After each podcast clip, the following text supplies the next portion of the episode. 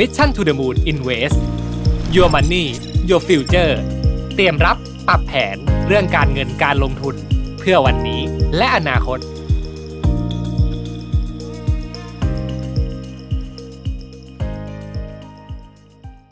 สวัสดีครับ สวัสดีครับ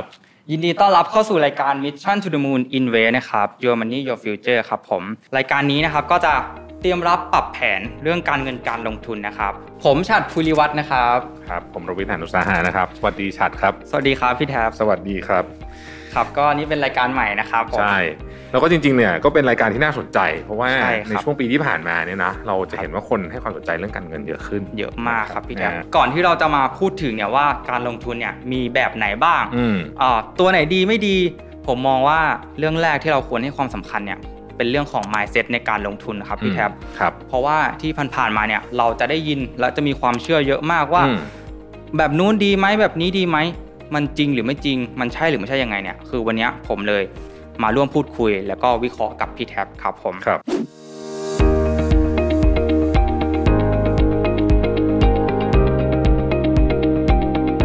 ไปดูหัวข้อแรกกันเลยครับ อืม คือหัวข้อนี้เนี่ย ผมเจอบนโซเชียลมีเดียเยอะมากเลยครับอืม พี่แท็บที่ผ่านๆมา ก็คือ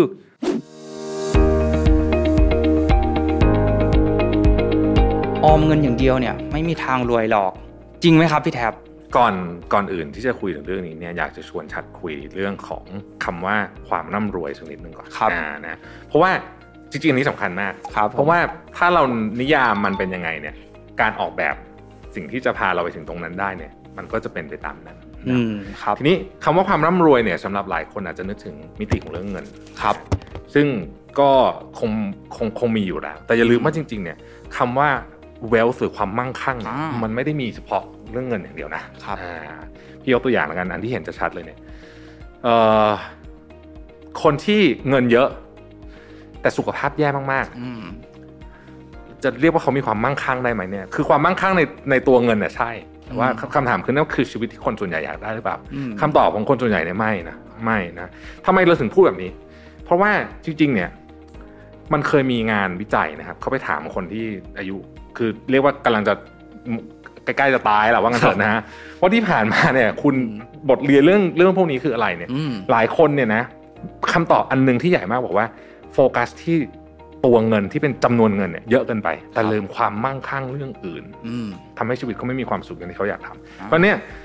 ก่อนจะเริ่มต้นนั้นๆโอเค เราต้องนิยามมันก่อนว่า ความมั่งคั่งหรือว่าความร่ำรวยของเราเนี่ยเราหมายถึงอะไรบ้าง ซึ่งอันนี้คงจะมี definition ของแต่ละคนที่ไม่เหมือนกันนะครับ แต่ว่าตอบคำถามว่าออมเงินอย่างเดียวไม่มีทางรวยหรอกจริงไหมเนี่ย ก็ต้องบอกว่ามีทั้งส่วนที่จริงและไม่จริงอะต้องบอกอย่างนี้ก่อนนะครับ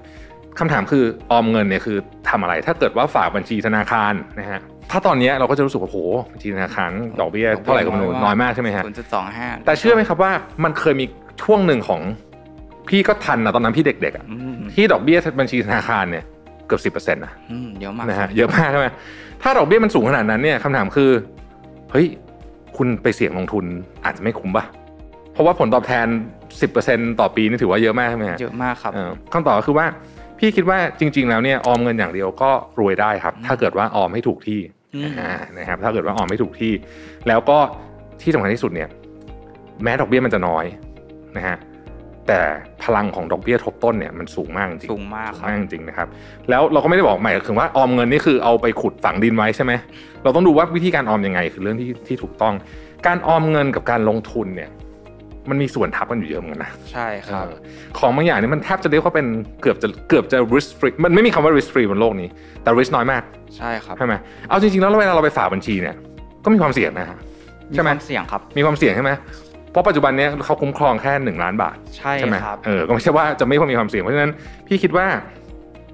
ถ้าให้ตอบเลือกด้านใดด้านหนึ่ง คิดว่าไม่จริงอืมออมเงินอย่างเดียวก็รวยได้ แต่ว่าอาจจะช้าหน่อยอืมอ่าเหตุผลเพราะว่า ผลตอบแทนที่มันทบตลอดทุกปีเนี่ย มันน้อยถ้าเรามองในมุมของการออมแบบเอาเงินไปฝากแบงก์อะนะใช่ครับนะเห็นด้วยกับพี่แท็บทุกอย่างเลยครับอืมแล้วก็มีมุมมองของคนที่อาจจะบอกว่า เอ้ย อาจจะไม่จริงมาแลกเปลี่ยนกับพี่แท็บด้วยอืมบางคนถ้าในยุคปัจจุบันเนี่ยการออมเงินหรือฝากประจำเนี่ยมันอาจจะดอกเบี้ยน้อยใช่ไหมครับ และในปัจจุบันเนี่ยอัตราดอกเบี้ยที่น้อยเนี่ยกับเงินที่เฟอ้อขึ้นเนี่ยมัน โอ้โหมันต่างกันมากเลยอืมอย่างเช่น ราคาน้ำมันที่เพิ่มขึ้นมาอืมราคาหมูที่เพิ่มขึ้นมาอืมบางคนเลยมองว่าอาจจะไม่ทันกินและฝากเงินวันนี้เงินลดลงลดลงลดลง แต่ว่าทุกอย่างแล้วไม่มีผิดไม่มีถูกครับ อยู่ที่ว่าเป้าหมายของเรานั้นคืออะไรถูกอย่างบางคนเนี่ยอายุเยอะแล้ว เขาก็พอใจที่จะออมเงินฝากประจำอืมเพราะว่าเขาไม่ต้องเสี่ยงอะไร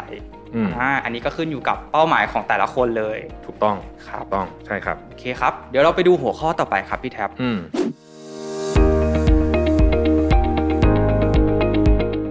ทำงานประจำไม่รวยหรอกอืมพี่แท็บมีมุมมองยังไงบ้างครับ อะอันนี้ต้องบอกว่าไม่จริงแน่นอน เพราะว่ามันมีลูกจ้างที่เป็นเรียกว่าเป็นอืมพนักงานเนี่ยนะที่รวยมากใช่เยอะมากในไม่ต้องไม่ต้องไปดูที่ต่างประเทศนะครับ เมืองไทยนี่ก็มีเยอะมากใช่ครับ ถามว่าเขารวยจากอะไรฮะมันมาจากหลายอย่างหนึ่งก็คือโอเคอะเงินเดือนด้วยมันก็ค่อยๆเพิ่มไป แต่หลายคนที่หลายคนอาจจะไม่ได้นึกถึงนะบางทีเนี่ยเราทำงานอยู่กับบริษัทหนึ่งแล้วก็แล้วก็บริษัทเนี้ยเขารู้สึกว่าเฮ้ยเรามีคุณค่ามากอืมนะครับสิ่งที่บางทีเขามอบให้เนี่ยคือหุ้นสมมติอืมครับหุ้นพวกเนี้ย วันที่เราได้เนี่ยมันอาจจะมีมูลค่านิดเดียวเราอยากได้มากเลยครับพี่แท็บเออเราก็อาจจะต้องมีเหมือนกันนะในอนาคตใช่ไหมวันที่เราได้จะมีมูลค่าน้อยนะครับครับผ่านไปสิบปีนะฮะหุ้นพวกนี้เนี่ยมันกลายเป็นโอ้โหอืมมโหฬารมูลค่ามโหฬารก็เกิดขึ้นเยอะนะครับใช่ครับ แล้วพูดจริง ๆ เนี่ยถ้าทำงานคือทำงานประจำเนี่ยความเสี่ยงน้อยกว่า น้อยน้อยน้อยกว่า น้อยกว่าแน่นอน โดยเฉพาะเนี่ยถ้าเกิดเราเห็นอย่างช่วงโควิดช่วงอะไรเงี้ยไม่ไม่ไม่ใช่ทุกเคส แต่โดยโดยส่วนใหญ่จะเป็นแบบนั้น นะครับการทำธุรกิจของตัวเองความเสี่ยงสูงมากใช่ครับนะ high risk high return แล้วก็ยากขึ้นทุกวันต้องบอกว่าอย่างนี้นะช่วงช่วงหลังๆมันเนี่ยยากขึ้นเรื่อยๆนะครับเพราะว่าทำไมถึงทำไมถึงพูดอย่างนี้ถ้าถ้าพูดขอย้อนกลับไปที่โครงสร้างของเศรษฐกิจเรานิดนึงครับประเทศเราอะหรือหรือจริงๆประเทศแถบๆนี้หลายประเทศเนี่ย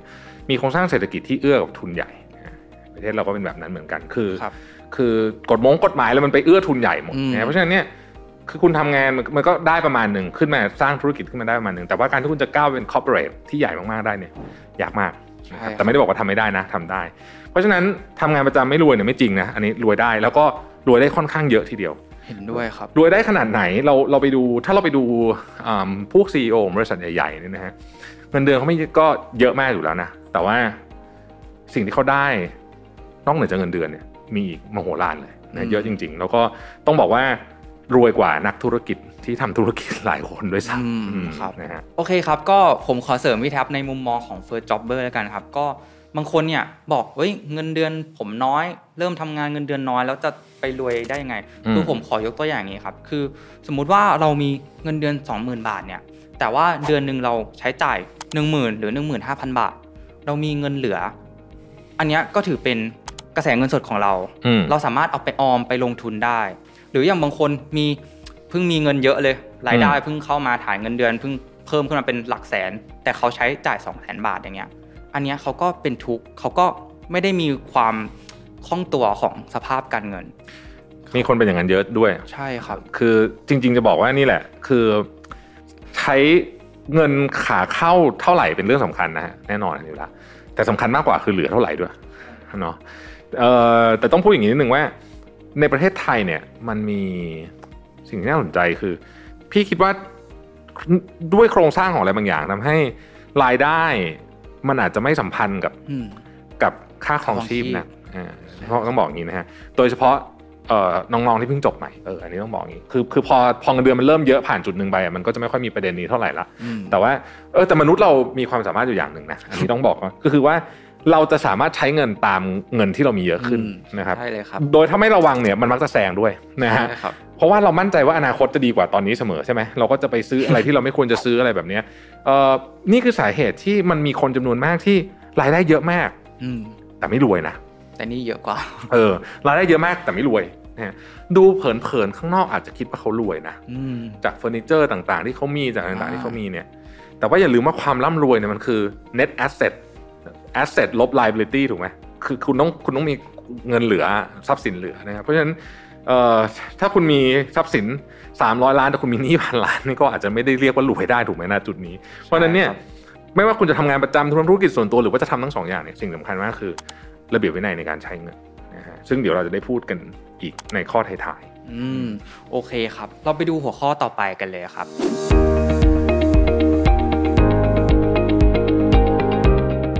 เล่นหุ้นระวังหมดตัวนะอืมอันนี้คือประสบการณ์ส่วนตัวครับ ตอนที่ผมเริ่มทำงานใหม่ ๆ แล้ว เริ่มมีเงินเหลือแล้ว อยากให้เงินมันงอกเงยก็ไปลงทุนในหุ้นอืมคุณป้าก็จะบอกว่า เอ้ยอย่าไปลงทุนในหุ้นเลย เจ๊งมาเยอะแล้ว เนี่ย ป้าเพื่อนเพื่อนๆป้าเจ๊งหมดแล้ว พี่แท็บมีความคิดเห็นยังไงบ้างครับ บนโลกนี้เนี่ยถ้าลงทุนในอะไรก็ตาม แล้วไม่ศึกษาให้ดีพอมีโอกาสอืมหมดตัวทั้งนั้นใช่นะคเรารับบอกอย่างนี้นะใช่เลยครับหุ้นก็หุ้นก็เช่นเดียวกันนะครับใช่ครับหุ้นก็เช่นเดียวกัน ไม่ว่าจะเป็นหุ้นไม่ว่าจะเป็นคริปโตไม่ว่าจะเป็นอสังหาริมทรัพย์ หรือไม่ว่าจะอะไรก็ตามเนี่ยนะฮะถ้าไม่ศึกษาเนี่ยมีโอกาสหมดตัวได้ทั้งสิ้นนะใช่ฮะครับเนี่ยเอาเอาแบบง่ายสุดเลยนะ คือสมมติลงทุนกับเพื่อนนะฮะธุรกิจอาจจะไปได้ดีแต่จะโดนเขาหลอกเพราะว่าเราไม่ศึกษาหรือไม่ให้เวลาที่ดีพออมสิ่งที่คนส่วนใหญ่มีปัญหากับเรื่องของการลงทุนไม่ว่าจะเป็นในหุ้นหรือว่าในอะไรก็ตามเนี่ยนะฮะไม่ใช่ว่าความผันผวนของตลาดนะเออแต่คือการไม่ได้ศึกษาหรือไม่สนใจที่จะศึกษาด้วยซ้ำ บางคนเนี่ยกระโดดลงมาซื้อหุ้นหรือซื้อคริปโตโดยที่ไม่รู้ด้วยซ้ำว่าไอ้พวกนั้นคืออะไร ตามเพื่อนตามเพื่อนห็ไม่กระแสตอนนี้มาใช่ถ้าทำแบบนี้หมดตัวนะมีโอกาสหมดตัวสูงครับนะฮะมีโอกาสหมดตัวสูง เพราะเราไม่เข้าใจว่าเรากำลังทำอะไรอยู่ใช่คนะรัครับบนอกเหนือจะต้องศึกษาสิ่งที่เรากำลังจะทำแล้วกำลังจะลงทุนแล้วเนี่ย เราต้องมีเป้าหมายที่ชัดเจนอืมคำว่าเป้าหมายก็คือว่าเราลงทุนไปเพื่ออะไรต้องตอบตัวเองให้ได้ก่อนนะฮะแล้วคุณจะเอาผลตอบแทนเท่าไหร่อ่าเพราะผลตอบแทนเนี่ยมันมากับความเสี่ยงเสมอ เวลาเราออกแบบ portfolio ของการลงทุนเนี่ยครับ สิ่งหนึ่งที่ต้องตอบตัวเองให้ได้เลยว่า เรารับความเสี่ยงได้แค่ไหนอืมสมมติเงินหายไปสิ้นปีเนี่ยครึ่งหนึ่งเนี่ยไหวไหมอืมถ้าไหวเนี่ยการออกแบบการลงทุนก็จะเป็นแบบหนึ่งถ้าบอกเฮ้ยสิบก็ไม่ไหวจะช็อกตายอยู่แล้วนะก็จะต้องออกแบบอีกแบบหนึ่งใช่นะฮะครับเพราะฉะนั้นมันมีขาความเสี่ยงที่เข้ามาเสมอ ดังนั้นคนที่หมดตัวหรือว่าคนที่เจ๊งเยอะๆอะลองไปดูลึกรากลึกของมันจริง ๆ เนี่ย มันคือการไม่ศึกษาให้ดีพออม คนที่ศึกษาดีพอแล้วเจ๊งเนี่ยมีน้อยมากๆ มีไหมมีมีมีต้องบอกว่าในในอดีตมี แล้วส่วนใหญ่คือต้องบอกว่า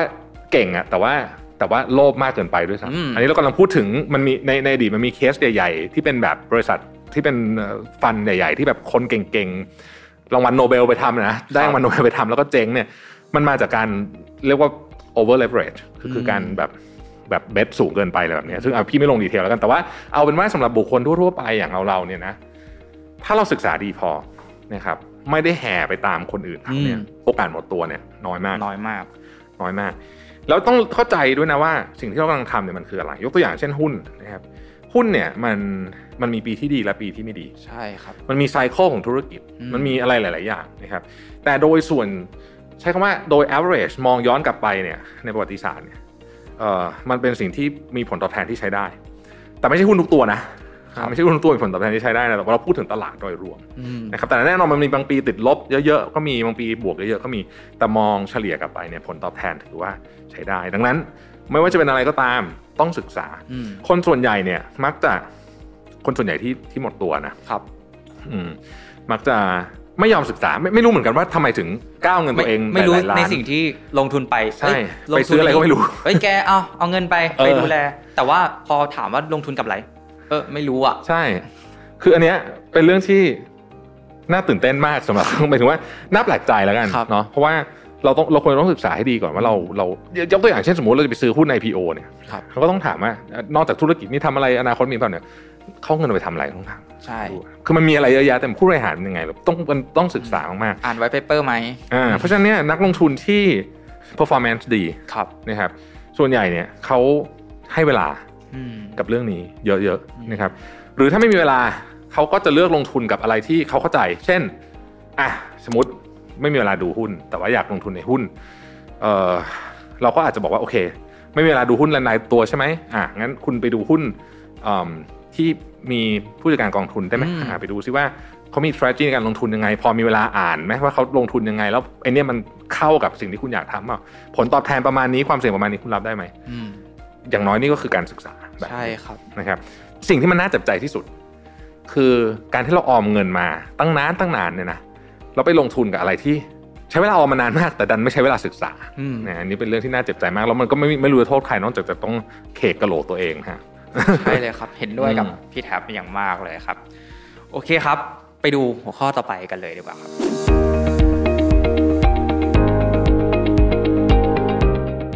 อายุน้อยไปหรืออายุมากไปเนี่ย แล้วเริ่มต้นลงทุนเนี่ยได้ไหมครับไม่มีคำว่าอายุน้อยไปสำหรับการลงทุนนะฮะอืมยิ่งน้อยยิ่งดีอย่างที่บอกพลังของผลตอบแทนทบต้นใช้คำนี้แล้วกันเพราะว่าไม่ใช่ทุกอย่างจะเป็นดอกเบี้ยใช่ไหมผลตอบแทนทบต้นเนี่ยพลังสูงมากจริง ๆ แล้ว คนที่เริ่มลงทุนอายุ 20กับ 30เนี่ยนะใส่เงินสมมติคนที่เริ่มลงทุนอายุ 20เนี่ยใส่เงินเดือนละ5,000กับคนอายุลงทุน 30 ใส่เงินเดือนละหมื่นหนึ่งเนี่ยไอ้5,000ลงทุน 20เนี่ยชนะแน่ค่อนข้างจะแน่นอนไปลองไปรันตัวเลขดูได้ เพราะฉะนั้นเวลาดีดีที่สุดคือเด็กๆเลยคือเด็กที่สุดเท่าไหร่เริ่มลงทุนได้ก็เริ่ม การลงทุนเนี่ยต้องต้องบอกอย่างนี้นะฮะนิสัยของการลงทุนนะสำคัญกว่าจำนวนเงินที่เราใส่ลงไปอีกนะใช่ครับ คนที่ ลงทุนทุกเดือนอาจจะเดือนนึงไม่เยอะ แต่ว่าทำอย่างประจำสม่ำเสมอเนี่ยคือนักลงทุนที่ประสบความสำเร็จส่วนใหญ่มักจะเป็นแบบนี้อืมนะฮะนี่คือเราพูดถึงคนทั่วๆไปนะไม่ได้พูดถึงคนที่เป็นอาชีพเทรดเดอร์อะไรพวกนี้นะอันเนี้ยมันคือนิสัยพอคนแล้วแล้วมันจะมีอย่างหนึ่งว่า พอเราเริ่มเห็นเงินมันสะสะสมไปเยอะขึ้นเรื่อยๆเนี่ยจะไม่ค่อยอยากใช้ อันนี้เป็นนิสัยอันหนึ่งของคนเหมือนกันเพราะฉะนั้นเนี่ยถ้าเราใช้ไปหมดตลอดทุกเดือนเราจะไม่เคยเห็นเงินก้อนนี้ขึ้นมา แล้วมันก็จะไม่ได้สร้างนิสัยที่ดีนะครับเพราะฉะนั้นอายุน้อยไปไม่มีนะอืมอายุ มากไปก็ไม่มีเหมือนกันเพราะจริงๆแล้วเนี่ยเออเวลาที่ดีที่สุดคือ ถ้าถ้าไม่ใช่เมื่อที่เขาเคยบอกอะเวลาที่ดีที่สุดในการปลูกต้นไม้คือ 25 ปีที่แล้ว เวลาที่รองมาคือวันนี้อืมนะฮะครับนั่นก็อาจจะตอบคำถามว่า ถ้ายังไม่เริ่มทำก็ควรจะต้องทำเพราะมันเป็น part หนึ่งของชีวิตอืมครับก็เดี๋ยวผมขอเสริมพี่แท็บตรงนี้นะครับบางคนเนี่ยตอนเนี้ยผมเห็นแบบน้องๆ อายุแบบ 16 17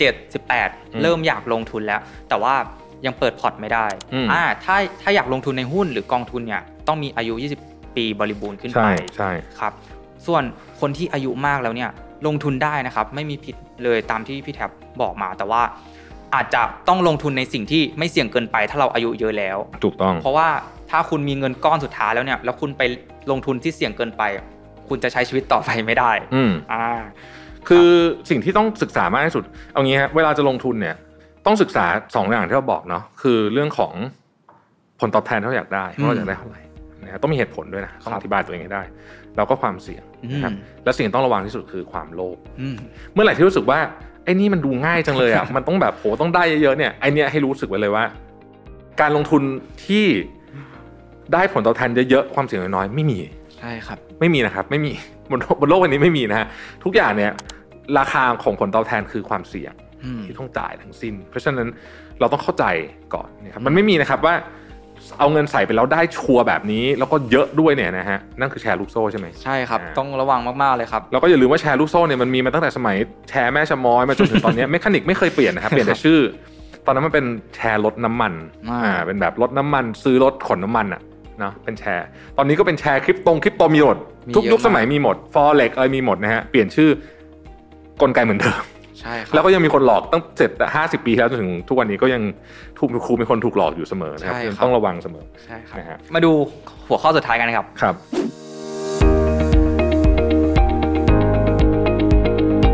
คุณจำเป็นต้องมีเงินเยอะในการลงทุนอืมอันนี้จริงไหมครับพี่แท็บอย่างที่บอกฮะการลงทุนเนี่ยสำคัญมากกว่าคือนิสัย เพราะฉะนั้นจำนวนเงินเนี่ยยังไม่สำคัญมากนักในช่วงแรกเอ่อการเพิ่มจำนวนการลงทุนเป็นสิ่งที่ดีนะฮะอืมแต่ว่านิสัยสำคัญที่สุดใช่นะครับนิสัยสำคัญที่สุดเอ่อถ้าเปรียบเทียบแบบนี้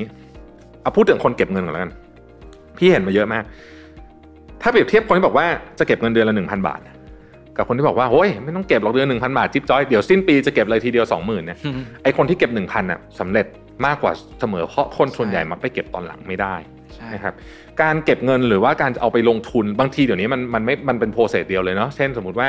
เดี๋ยวนี้มันมีมันมีอำนวยความสะดวกสมัยก่อนจะซื้อกองทุนนี่วุ่นวายมากนะฮะพูดถึงมา 20 ปีที่แล้วเนี่ยต้อนะงเป็นกระดาษเออก็ต้องมาเซ็นอะไรวุ่นวายหมดอะเดี๋ยวนี้ก็คือกดปั๊บซื้อเลยใช่ไหมเพราะฉะนั้นเราอาจจะตั้งไว้เลยว่าโอเค ทุกต้นเดือน เราอยากจะให้เงินเราไปอยู่ที่ไหนอย่างเงี้ยอืมวิธีการลงทุนหรือเก็บออมที่ดีที่สุดเนี่ยนะครับคือการเอาออกไปก่อนอย่าให้มันมาอยู่กับเรา คือให้มันไปก่อนนะฮะเพราะเพราะว่าถ้าเกิดมันมาอยู่แล้วเนี่ยแล้วเราตั้งใจจะเก็บทีหลังเนี่ย มักจะไม่ค่อยเกิดขึ้น มันมักจะมีเรื่องให้ต้องใช้เอาไปก่อนเนาะอืมครับได้เงินมาสมมติเราได้เงินก้อนมานะครับทำอะไรก็ได้ได้เงินก้อนมาเนี่ยอย่าเพิ่งคิดว่าเดี๋ยวใช้ก่อนแล้วจะจะเก็บส่วนที่เหลือ ให้เก็บก่อนแล้วก็ค่อยเอาส่วนที่คิดว่าเออจะไม่เก็บกันมาใช้นะครับ ประเทศเราเนี่ยนะประเทศไทยเนี่ยนะต้องเข้าใจอย่างนี้ก่อนอันนี้อันนี้พูดเรื่องจริงก็คือครับเรามีสวัสดิการ ที่เราเรียกว่าสวัสดิการของรัฐอะครับไม่เยอะ เพราะฉะนั้นเนี่ยจะมีความจำเป็นที่เราจะต้องดูแลตัวเองเยอะมากในพันใช่ครับนะครับ เพราะฉะนั้นเราจึงเราจึงจำเป็นจะต้องศึกษาเรื่องนี้อืมในการในการลงทุนในการเก็บออมในพวกเนี้ยอย่างมากอืมนะครับแล้วก็อย่างที่บอกจำนวนยังไม่สำคัญ โดยเฉพาะในช่วงแรกนะฮะในช่วงแรกๆของปีของชีวิตเนี่ยยังไม่สำคัญสำคัญที่นิสัยอืมเพราะนิสัยเนี้ยเมื่อติดตัวไปแล้วเนี่ยมันจะทำให้เราสามารถเก็บได้เยอะขึ้นเรื่อยๆ ในชีวิตคนเราเนี่ยมันจะมีเหตุการณ์ที่เราต้องเสียเงินเหตุการณ์ที่เราจะได้เงินมาแบบที่นึกไม่ออกเหมือนกันบางที บางทีก็มีเงินเข้ามาแบบเยอะกว่าที่เราคิดไว้อืมอาจจะเป็นผลงานของเรามันเฮ้ยตอนนั้นบางคนทำงานแรกๆชิ้นแรกๆอาจจะได้เงินน้อยครับแต่พอเริ่มดังเนี่ยงานชิ้นอืมงานขายได้เป็นเยอะร้อยเท่าพันเท่าก็มีใช่ไหมนี่ก็คือเงินที่เยอะเข้ามา แล้วมันก็จะมีเหตุการณ์ในชีวิตที่ทำให้เราเสียเงินโดยโดยไม่โดยไม่ได้คาดหวังเหมือนกัน เช่น เราป่วยอืมคุณพ่อคุณแม่ป่ป่ววยยรถชนอะไรคือมันมีเยอะแยะไปหมดนะครับมันจะมีทั้งใช่สองครับขาเข้ามา ความสำคัญก็คือว่าเราบริหารจัดการไอ้พวกเนี้ยได้ดีขนาดไหนอืมคนที่สามารถบริหารจัดการทั้งเงินเข้ามาได้ ทั้งเงินออกไปได้ แล้วยังคงเหลืออยู่ เก็บได้ทรัพย์สินพอกพูนเพิ่มเพิ่มพูนขึ้นมาได้เนี่ยนี่แหละ คือคนที่บริหารจัดการหรือว่าลงทุนเป็นจำนวนเงินยังไม่สำคัญเนาะอืมอย่างที่บอกโดยเฉพาะช่วงแรก นิสัยสำคัญที่สุดครับต้องสร้างนิสัยให้ได้ นิสัยของการคนของคนที่ manage เงินเป็นเนี่ย สร้างยากนะครับ เพราะว่านต้องถูกปลูกฝังมาใช่อย่างยาวนานมันต้องถูกปลูกฝังมา อย่างที่บอกอะมนุษย์เราเนี่ยถ้าไม่ถ้าไม่มีการวางแผนเลยเนี่ย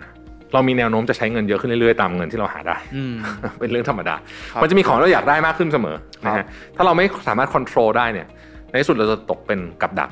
เราก็ของเรื่องพวกนี้อืมครับ ก็เสริมพี่แท็บครับสำหรับบางคนเนี่ยที่อาจจะมีเงินน้อยเนี่ยแล้วอาจจะยังไม่กล้าที่จะลงทุนอืมก็สามารถ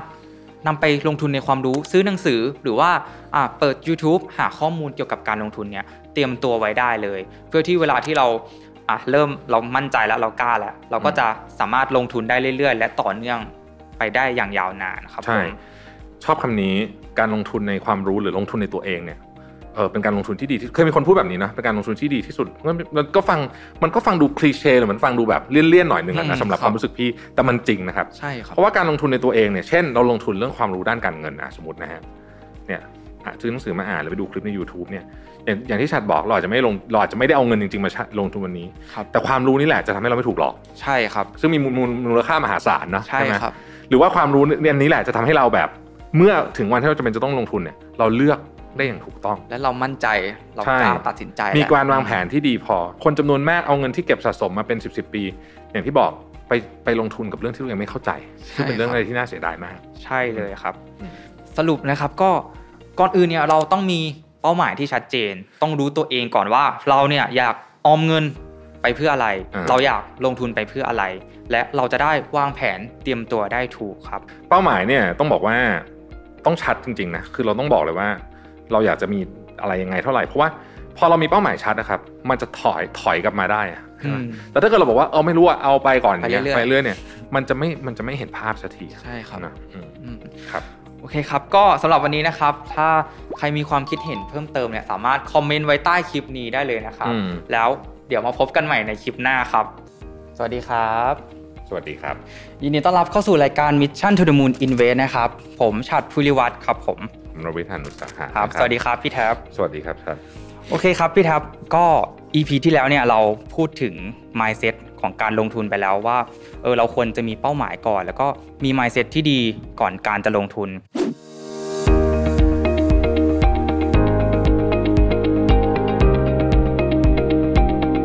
ผมก็เลยเอาหัวข้อ 6 การลงทุนที่เราควรรู้จักเนี่ยมาพูดคุยกันว่า แต่ละการลงทุนเนี่ยมันมีรูปแบบยังไง และใครเหมาะกับแบบไหนบ้างอืม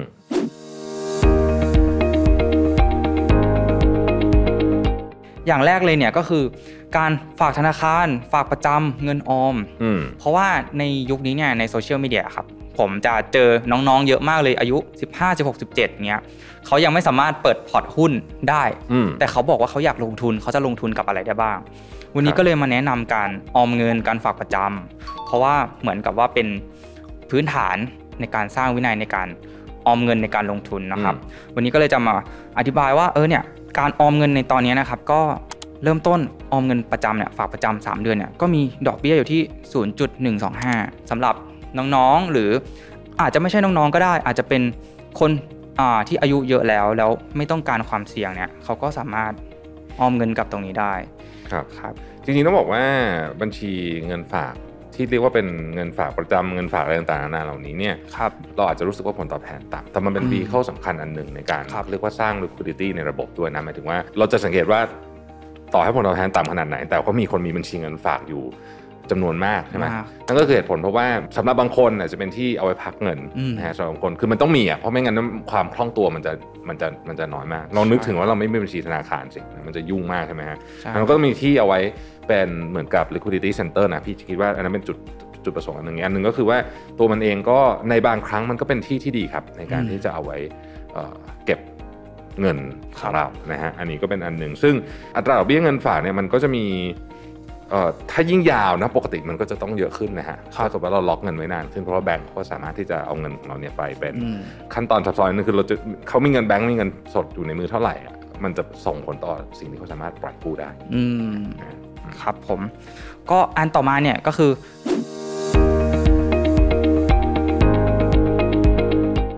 สลากออมสินครับก็ดอกเบี้ยเนี่ยจะใกล้ๆเคียงกับอืม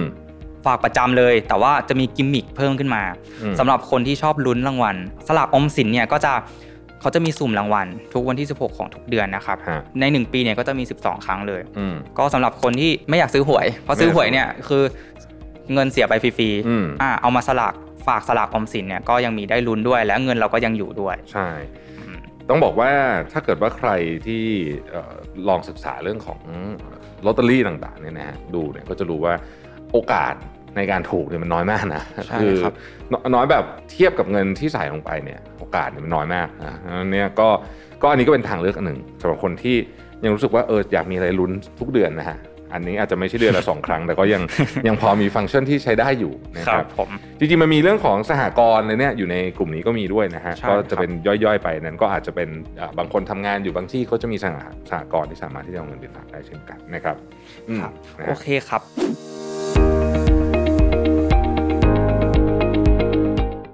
อันต่อไปครับก็จะเป็นตราสารหนี้ครับ จริง ๆตราสารหนี้เนี่ยมีหลายประเภทมากอืมแล้วก็ในที่นี้ผมจะยกตัวอย่างมาให้เห็นภาพง่ายๆ ก็คือ 2 อันที่ผมยกตัวอย่างมา อันแรกเนี่ยคือ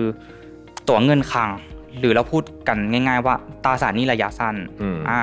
ซึ่งตรงนี้เนี่ยจะออกโดยรัฐบาลนะครับ ออกโดยกระทรวงการคลังเป็นผู้ออกจำหน่ายครับ ซึ่งคนที่ซื้อเนี่ยจะได้ส่วนต่างจากราคาอืมอย่างเช่นเราซื้อมาที่ 97 บาท อืมเราขายไป 100 บาท ตอนครบสัญญา อืมเราก็จะได้ส่วนต่าง 3 บาทนั่นเอง ก็คือ ครับแคปิตอลเกนตรงนี้ ตราสารหนี้ระยะสั้นเนี่ยไม่มีดอกเบี้ย เราจะได้แค่แคปิตอลเกนเท่านั้นเอง กับอีกประเภทหนึ่งตราสารหนี้ที่ออกโดยเอกชน หรือเรารู้จักกันในชื่อหุ้นกู้นั่นเองนะครับบริษัทเอกชนเนี่ยที่ต้องการเงินไปลงทุนไปพัฒนาไปต่อยอดธุรกิจของตัวเองเนี่ยเขาก็จะออกหุ้นกู้มา และเราก็จะต้องอ่าถือให้ครบสัญญานั้น อืม เราจะได้ทั้งดอกเบี้ย แล้วเมื่อครบสัญญาเนี่ยเราจะได้เงินต้นคืนมาตามจำนวนด้วยอืมแต่อันนี้เห็นว่ามีความเสี่ยงเงินเราอาจจะสูญเสียไปเลยใช่ไหมครับพี่แท็บใช่ครับเอ่อจะต้องบอกอย่างนี้ว่าเราเรียกว่าพันธบัตรรัฐบาลแล้วกันนะซึ่งจริงๆเนี่ยเอ่อ treasury bill ก็คืออันหนึ่งนะฮะเป็นส่วนหนึ่งของพันธบัตรรัฐบาลมันมีทั้งระยะสั้นระยะยาวก็มีนะฮะครับพันธบัตรรัฐบาลระยะยาวก็มีเอาว่าเรียกรวมๆว่ากลุ่มพันธบัตรรัฐบาลเนี่ยนะฮะครับความน่าเชื่อถือของพันธบัตรรัฐบาลหรือว่าความเสี่ยงเนี่ยก็ขึ้นอยู่กับ credit rating นะครับของประเทศนั้นๆนะฮะอย่างประเทศเราเนี่ยถ้าถ้าจะไม่ผิดน่าจะเป็น B B สามตัวแล้วบวกมั้งฮะครับก็ credit rating ยิ่งเยอะความเสี่ยงก็ยิ่งต่ำนะครับพันธบัตรรัฐบาลนี่เป็น vehicle สำคัญนะฮะในการบริหารจัดการเงินของภาครัฐนะครับแล้วก็เป็นคล้ายๆคล้ายๆกับว่าในในประเทศนั้นเนี่ยพันธบัตรรัฐบาลนี่คือเสี่ยงต่ำที่สุดเนาะสำหรับประเทศนั้นนะฮะสำหรับประเทศนั้นๆเนี่ยหุ้นกู้หรือว่าตราสารหนี้ที่ออกโดยภาคเอกชนเนี่ยอันนี้ก็จะมี rating เหมือนกันนะคครัรับบก็จะมีสำนักจัด rating นะฮะถ้าเป็นต่างประเทศก็จะมี S&P มีอืมอะไรอย่างเงี้ยนะเอ่อเราก็คงจะเคยได้ยินพวกเรตติ้งมาบ้างเนี่ยนะครับเรตติ้งนี่สำคัญมากเพราะว่าพวกสำนักงานจัดเรตติ้งพวกนี้เนี่ยเขาจะเข้าไปดูสถานะทางการเงินและความเสี่ยงขององค์กรนั้นๆบางบางบริษัทดูดีนะฮะแต่อาจจะมีความเสี่ยงเรื่องอื่น เช่น ความเสี่ยงถูกฟ้องร้องความเสี่ยงอะไรในอนาคตเนี่ยอืมเรตติ้งมันก็จะถูกปรับลงนะครับครับ โดยปกติแล้วเนี่ยเรตติ้งยิ่งดี ดอกเบี้ยเขาจะยิ่งถูกนะฮะก็คือเขาจะให้ดอกเบี้ยน้อยอะอืมก็ตามความเสี่ยงเรตติ้งน้อยก็ปลอดภัยก็ได้ดอกเบี้ยใช่น้อยอืมเอ่อมันจะมีตั้งแต่ rating ที่เรียกว่าเอ่อ investment grade นะครับครัก็บคือสามารถลงทุนถือระยะยาวได้อืมอันเนี้ยพวกกองทุนที่เป็นกองใหญ่ๆ ของยกตัวอย่างเช่นเอ่อเมืองไทยเนี่ยกองทุนที่ใหญ่ ก็อย่างเช่น กบขแบบเนี้ยนะฮะถือเอ่อให้กับกองทุนบำเหน็จบำนาญข้าราชการนะฮะอันนี่ก็จะเขาก็จะถือหลักสินทรัพย์หลากหลายเขาก็จะมีกฎอะว่าจะสามารถเอ่อซื้อหุ้นกู้ ต้องเป็นหุ้นกู้ investment grade เท่านั้นสมมติอืมนะน่าจะมีกฎแบบนี้อยู่นะฮะที่เป็นเขาเรียกว่าจังบอลก็คืออมบอลพวกที่ยิวสูงๆนะให้เอ่อผลตอบแทนสูงเนี่ยอันเนี้ยเอ่อกองทุนจำนวนมากก็จะซื้อไม่ได้นะฮะอืมอันนี้ก็จะมีผลเรื่องของ liquidity อะไรต่างๆนานาเหล่านี้ด้วยนะครับตลาดตราสารหนี้ในประเทศไทยค่อนข้างจะเฉพาะกลุ่มนิดนึงนะฮะคือคนคนเทรดไม่เยอะใช่งานละกันแต่ว่าจริงๆแล้วเนี่ยตลาดตราสารหนี้เนี่ยเป็นตลาดที่ใหญ่มากนะถ้าเกิดเป็นทั้งเทียบทั้งโลกนะครับ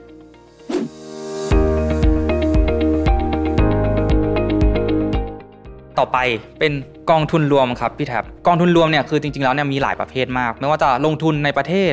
ต่างประเทศ ลงทุนในทองคำหรือสินทรัพย์ต่างๆ มีหลายประเภทมากเอ่อกองทุนรวมเนี่ยเหมาะกับคนที่ไม่มีเวลาดูพอร์ตไม่มีเวลาศึกษาหาอืมข้อมูล กองทุนรวมก็จะมีผู้จัดการกองทุนที่เขาคอยดูแลให้กับครับเราครับครับก็บางกองทุนก็สามารถลดหย่อนภาษีได้ด้วยอืมอ่าอย่างเมืองไทยก็จะมีเอ่อ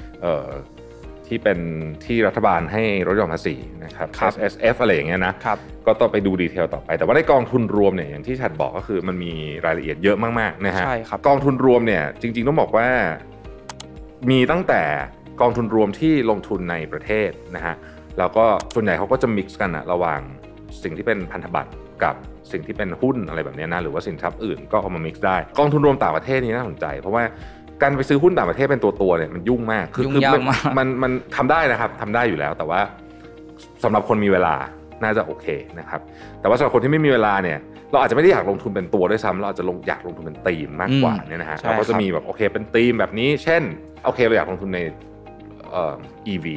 สมมตินะฮะหรือว่า healthcare อย่างเงี้ยนะฮะก็จะมีธีมที่เป็น health tech อะไรพวกเนี้ยนะฮะห รือว่าจะลงทุนในหุ้นกลุ่ม tech เทคโนโลยี แต่ว่าเราก็ไม่ค่อยแน่ใจเหมือนกันว่าอันไหนดีกว่าอันไหนก็อาจจะมีกองทุนแบบนั้นข้อสำคัญของการเลือกกองทุนรวมเนี่ยคือหนึ่งต้องศึกษาเรื่องความเสี่ยงนะฮะคือครับแต่ละกองทุนจะมีกลยุทธ์ไม่เหมือนกันอืมบางกองทุนเนี่ยเขาจะพูดกันถึงว่าโอเค เป้าหมายของเราคือระยะยาวนั่นหมายความว่าเอ่อคุณต้องรับความเสี่ยงระยะ short term ได้นะ เพราะว่าเขาจะลงทุนอะไรที่มันมองไกลๆไปเลยใช่วันนี้ครับอาจจะยังไม่เห็นผล 3 ปีก็จะยังไม่ค่อยดีนะอาจจะโซซัสโซเซ แต่ว่า 10 ปี 15 ปีนั่นคือ target ของเขา มันตรงกับ target ของเราหรือเปล่าใช่นะครับครับกองทุนรวมบางประเภทเนี่ยเอิ่มมีต้องใช้คำว่าเหมาะคนที่แบบรับความเสี่ยงได้สูงนะฮะเขาก็จะบอกเลยว่ากองทุนเขาเนี่ย high risk high return นะอ่าเพราะว่าอะไรอะไรเงี้ยนะครับอีกการหนึ่งที่ที่จำเป็นเราต้องดูมากเวลาดูกองทุนรวม ซึ่งอันนี้คนไม่ค่อยชอบดูกันคือเรื่องค่า fee นะ ค่า fee ก็เป็นเรื่องสำคัญเหมือนกัน เพราะมันจะส่งผลกระทบต่อ performance โดยตรงเลย ถ้าค่า fee แพงมากๆเนี่ยก็ต้องดูไว้ละกันนะครับทั้งหมดทั้งมวลเนี้ยต้องศึกษาเหมือนกัน คือกองทุนรวมแม้จะดูเหมือนง่ายนะ แต่จริงๆแล้วเนี่ยก็มีความจำเป็นที่จะต้องศึกษาตัวกองทุนนั้นนะครับใช่สไตล์ครับของกองทุน บางคนอาจจะดูไปถึงตัว fund manager เองด้วยอืมผู้บรินะหารแต่ว่าอันนี้ก็อาจจะดูยากนิดนึงนะเพราะว่ามันมันมีหลายอย่างเข้ามาเกี่ยวข้องกันนะครับแต่ว่าจริงๆเนี่ยหลักๆเลยก็คือว่านโยบายของกองทุนนั้นคืออะไร สิ่งที่เขาจะทำเนี่ยมันตรงกับความตั้งใจของเราปะ อ่าอืมอันนี้สำคัญมาก ดูแค่ชื่อไม่รู้นะบางทีต้องไปดูอ่านไส้ในนิดนึงนะครับ ข้อดีอันหนึ่งของกองทุนรวมก็คือยุคนี้เนี่ยมันทำให้เราสามารถลงทุนที่ไหนก็ได้ ใช่ครับประเทศไหนก็ได้ฮะแล้วเราก็จะเห็นในกองทุนอะอยากจะลงทุนในเมืองจีนอย่างเงี้ยนะฮะเราก็ไม่ค่อยรู้จักหรอกบริษัทที่เมืองจีนมีอะไรบ้างแต่เรารู้สึกว่าเออเราอยากลงทุนภาพใหญ่ของจีนอย่างเงี้ยมันก็จะมีกองทุนที่สามารถทำแบบนั้นได้นะครับหรือบางคนไปเกาะเป็น index fund อะไรก็ได้มันมีเยอะแยะมากมายนะฮะแล้วเราสามารถซื้อ หุ้นแค่ตัวเดียวก็ได้สมมติเนี่ยผมอยากซื้อเทสลาพี่แท็บผมไม่จำเป็นต้องมาซื้อทีละหลักร้อยหุ้นเหมือนอ่าในสตรีมมิ่งซื้อหุ้นในไทย เราสามารถเลือกซื้อแค่หุ้นตัวเดียวก็ได้ ถ้าเรายังมีงบไม่มากพอ เราก็ค่อยๆสะสมไป และในกองทุนเนี่ยคือเขาจะลงทุนในหลายอย่าง เพราะฉะนั้นเวลาที่เกิดความเสี่ยงหุ้นตัวนี้ลงตัวนี้ขึ้น เขาจะปรับพอร์ตเพื่อช่วยรักษาเงินของเราด้วยอืมบางคนไม่มีเวลาดูเนี่ยแล้วเราซื้อหุ้นรายตัวเอง เวลาหุ้นมันลงเนี่ยเราถอยไม่ทันอืมเราปรับพอร์ตไม่ทันอ่า ตัวกองทุนก็จะช่วยตอบโจทย์ตรงนี้ด้วยอ่าชัดอืมพูดมามีประเด็นมากหนึ่งในนโยบายสำคัญเวลาจะดูในการซื้อกองทุนเนี่ยนะครับคือเรื่องของคำเรื่องนี้แหละ asset allocation นโยบายเขาเป็นยังไง asset allocation ก็คือที่ชัดบอกคือเวลาผู้จัดการกองทุนเนี่ยเขาจะมอนิเตอร์อยู่บางทีเนี่ยเอ้ยดูแบบให้ความเสี่ยงมันเยอะเนี่ยเขาอาจจะขายแล้วถือเงินสดไปก่อนอืมนะฮะแล้วค่อยเข้าไปใหม่ในจังหวะอื่นอะไรแบบนี้ใช่อันนี้ก็ต้องต้องคิดแบบนี้ว่า ถ้ากองทุนที่เราซื้อที่ดีนะครับมีผู้จัดการกองทุนที่ดี แล้วก็ มีความวัตถุประสงค์แล้วกันนะฮะตรงกับเราเนี่ยนะฮะมันก็เหมือนกับการไปจ้างคนที่เขาเก่งมากๆ แล้วก็มีทีมงานที่รู้เรื่องนี้ตลอดเวลาคอยมอนิเตอร์ทุกอย่างดอกเบี้ยขึ้นดอกเบี้ยลงราคาน้ำมันมันเกี่ยวข้องกันหมดใช่ไหมเราเองเนี่ยจะทำได้เนี่ยมันต้องใช้เวลาแล้วก็ความทุ่มเทมหาศาลนะฮะเพราะฉะนั้นอันนี้ก็จะช่วยในประเด็นนั้นไปแต่แน่นอนก็ต้องแลกมาด้วยค่าฟรีเนาะอืมใช่นะครับ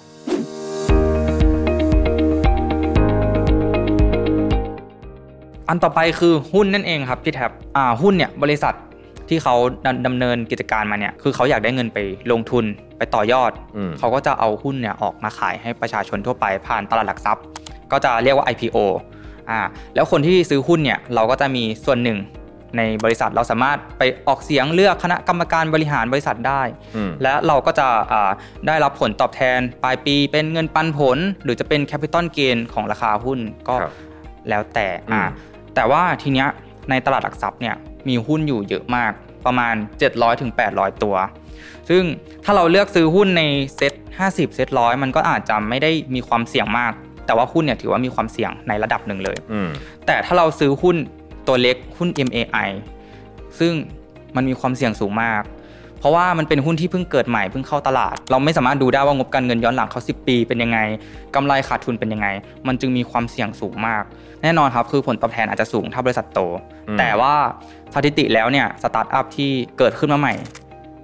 90%คือเจ๊งและ 10%ก็คือ 10 10 บริษัทนั่นเองที่ยังอยู่รอดได้ เพราะฉะนั้นหุ้นเนี่ยเป็นอะไรที่ค่อนข้างที่จะต้องศึกษาข้อมูล หาข้อมูลดูงบการเงินเยอะมาก ก่อนอืที่มเราจะตัดสินใจซื้อนั่นเองครับครับ ก็สำหรับหุ้นที่เรียกว่าเป็นบริษัทจดทะเบียน เป็น V ข้อหนึ่งนะในตลาดทุนและบริษัทจดทะเบียนไทยเอ่อของตลาดหลักทรัพย์ประเทศไทย SET เนี่ยก็อยู่มาค่อนข้างนานละนะครับก็มีหลายคนอาจจะสงสัยผมเล่าให้ฟังคร่าวๆแล้วกันว่าเวลาบริษัทเขาจะจดทะเบียนเนี่ยต้องทำไงบ้างนะฮะอันดับแรกเนี่ยเวลาเราจะเข้าไปเป็นบริษัทมหาชนเนี่ยนะฮะก็จะมีกฎหมายนะฮะควบคุมนะครับครับการทำบัญชีเนี่ยก็จะต้องเป็นแบบที่เข้มงวดมากนะฮะเราก็จะต้องมีเอ่อการยื่น เรียกว่าการคือเขาดูทุกอย่างอะธรรมาภิบาลในการทำบริหารเป็นยังไงอะไรอย่างเงี้ยนะฮะจนกระทั่งกรตอนุมัติเราก็เข้าซื้อขายในกระดาษได้ ในการเข้าซื้อขายเนี่ยเอิ่มสิ่งสำคัญก็คือต้องดูว่าเขาจะเอาเงินไปทำอะไรนะฮะอืมบริษัทเขาก็จะต้องบอกว่าเขาจะเอาเงินไปทำอะไรนะฮะบริษัทเอาเงินไปขยายกิจการไปคืนหนี้ไปอะไรต่างๆนานาพวกนี้นะครับเสร็จแล้วเนี่ยพอหลังจากเข้าไประดมทุนในตลาดหลักทรัพย์แล้วเนี่ยนะฮะบริษัทก็จะมีหน้าที่ที่จะต้องดูแลผู้ถือหุ้น นะครับแล้วก็ให้ข้อมูลอย่างโปร่งใสนะฮะครับซึ่งอันเนี้ยก็จะเป็นจุดที่เราจะเข้าไปศึกษาได้คือปกติข้อมูลพวกเนี้ยจะค่อนข้างเปิดเผยมาก ๆ เลยนะครับโดยเฉพาะบริษัทที่มีธรรมาภิบาลที่ดีเนี่ยครับเขาก็จะมีข้อมูลอย่างโดยละเอียดนะฮะอืมเราก็เราก็ไปดูว่าเอ้ยเขาอยากเขาจะทำอะไรผู้บริหารเป็นใคร คณะกรรมการเป็นใครนะครับอะไรต่างๆนานานี้ระบบควบคุมตรวจสอบเป็นยังไง วิธีการวางแผนการลงทุนเป็นยังไง จะมีแผนจะโตยังไงบ้างนะครับบริษัทในตลาดหลักทรัพย์เอ่อทั้งเซ็ตทั้ง MAI เนี่ยก็ พอมันเป็นบริษัทรายตัวแบบนี้นะมันก็มีความเสี่ยงนะครับแน่นอนที่ชัดบอก เพราะว่าธุรกิจเนี่ยมันก็มีขึ้นมีลงนะฮะเวลาธุรกิจมันขาขึ้นเนี่ยหุ้นมันก็จะขึ้นเยอะนะคครัรับบพวกนี้เพราะว่ามันผลมันจะกลับไปเร็ว หรือธุรกิจคนรู้สึกว่ากำลังจะเป็นขาขึ้นนะครับอืมหุ้นก็จะขึ้นเยอะ อันนี้ไม่พูดถึงพวกกรณีในการปั่นหุ้นอะไรนะพวกซึ่งพวกนั้นอืมผิดกฎหมายทั้งสิ้นนะฮะแต่โดยรวมๆแล้วเนี่ย ตลาดหลักทรัพย์ ถ้าเราพูดถึงย้อนหลังกลับไปหลายๆสิบปีเนี่ยโดยเฉลี่ยนะมีผลตอบแทนที่ดีกว่าการลงทุนประเภทอื่น แน่นอนมีความเสี่ยงสูงพอสมควรนะฮะเราก็คิดอย่างเงี้ยว่าวันหนึ่งอะเขาอนุญาตให้หุ้นรายตัวเนี่ยสามารถบวกลบได้ถึง 30%อืมซึ่งมันก็เคยมีหุ้นที่บวกและลบ 30%ต่อวันเนี่ยมาหลายตัวแล้วนะครับเพราะฉะนั้นเนี่ยก็คือ ความผันผวนมันก็ไม่น้อยไม่น้อยนะฮะเพราะฉะนั้นคนที่เข้ามาก็ควรจะต้องเข้าใจด้วยการซื้อหุ้นรายตัวเลยเนี่ยคือเราพูดง่ายๆคือเราเป็นคนจัดพอร์ตเองเนี่ยนะฮะเราต้องหาข้อมูลเยอะจริงๆใช่ครับการเลือกหุ้นแต่ละตัวเนี่ยมันมันละเอียดมากคือบางทีเนี่ยหุ้นดีแต่แพงไปก็มีอืมนะฮะบางทีหุ้นเอิ่ม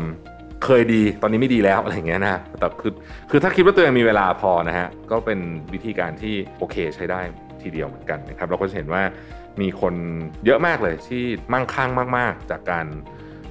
มีอาชีพคือเป็นเทรดเดอร์ว่างั้นเถอะนะฮะซื้อขายหุ้นเนี่ยนะฮะ full time trader อืมครับก็ซื้อหุ้นรายตัวเนี่ยมันจะแตกต่างกับการซื้อกองทุน ตรงกันข้ามกันเลยอย่างเช่นกองทุนเนี่ยมีคนดูแลให้อืมอันนี้เราต้องดูแลเอง และถ้าเกิดเหตุการณ์อะไรขึ้นเนี่ยเราต้องมานั่งปรับพอร์ตเองอืมอ่าเพราะฉะนั้นคือแบบว่าเราเนี่ยต้องมีเวลาติดตามข่าวสาร และมีความคล่องตัวในการปรับพอร์ตอย่างมาก ข้อดีคือเรา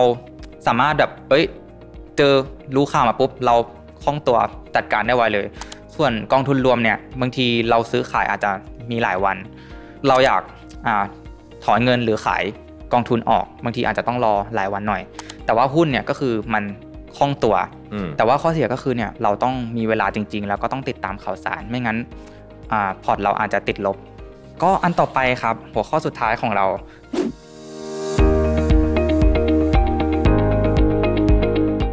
ก็ก็คือคริปโตครับพี่แท็บอืมพี่แท็บมองยังไงบ้างครับกับการลงทุนในคริปโตคริปโตเคอเรนซีน่าสนใจนะก็คือว่าคริปโตเคอเรนซีเนี่ยมันเกิดขึ้นมาบนพื้นฐานมันบนไอเดียแล้วกัน เราลองนึกดูนะว่า คนที่กำหนดมูลค่าของเงินจริงๆอะเงินสกุลสกุลหนึ่งคือใครอืมจริงๆมันคือมีอยู่ไม่กี่คนเองนะอืมอาจจะยกตัวอย่างที่อเมริกาเนี่ยครับท่านเห็นชัดนะฮะคนที่มีอิทธิพลเยอะที่สุดแล้วกันนะครับต่อ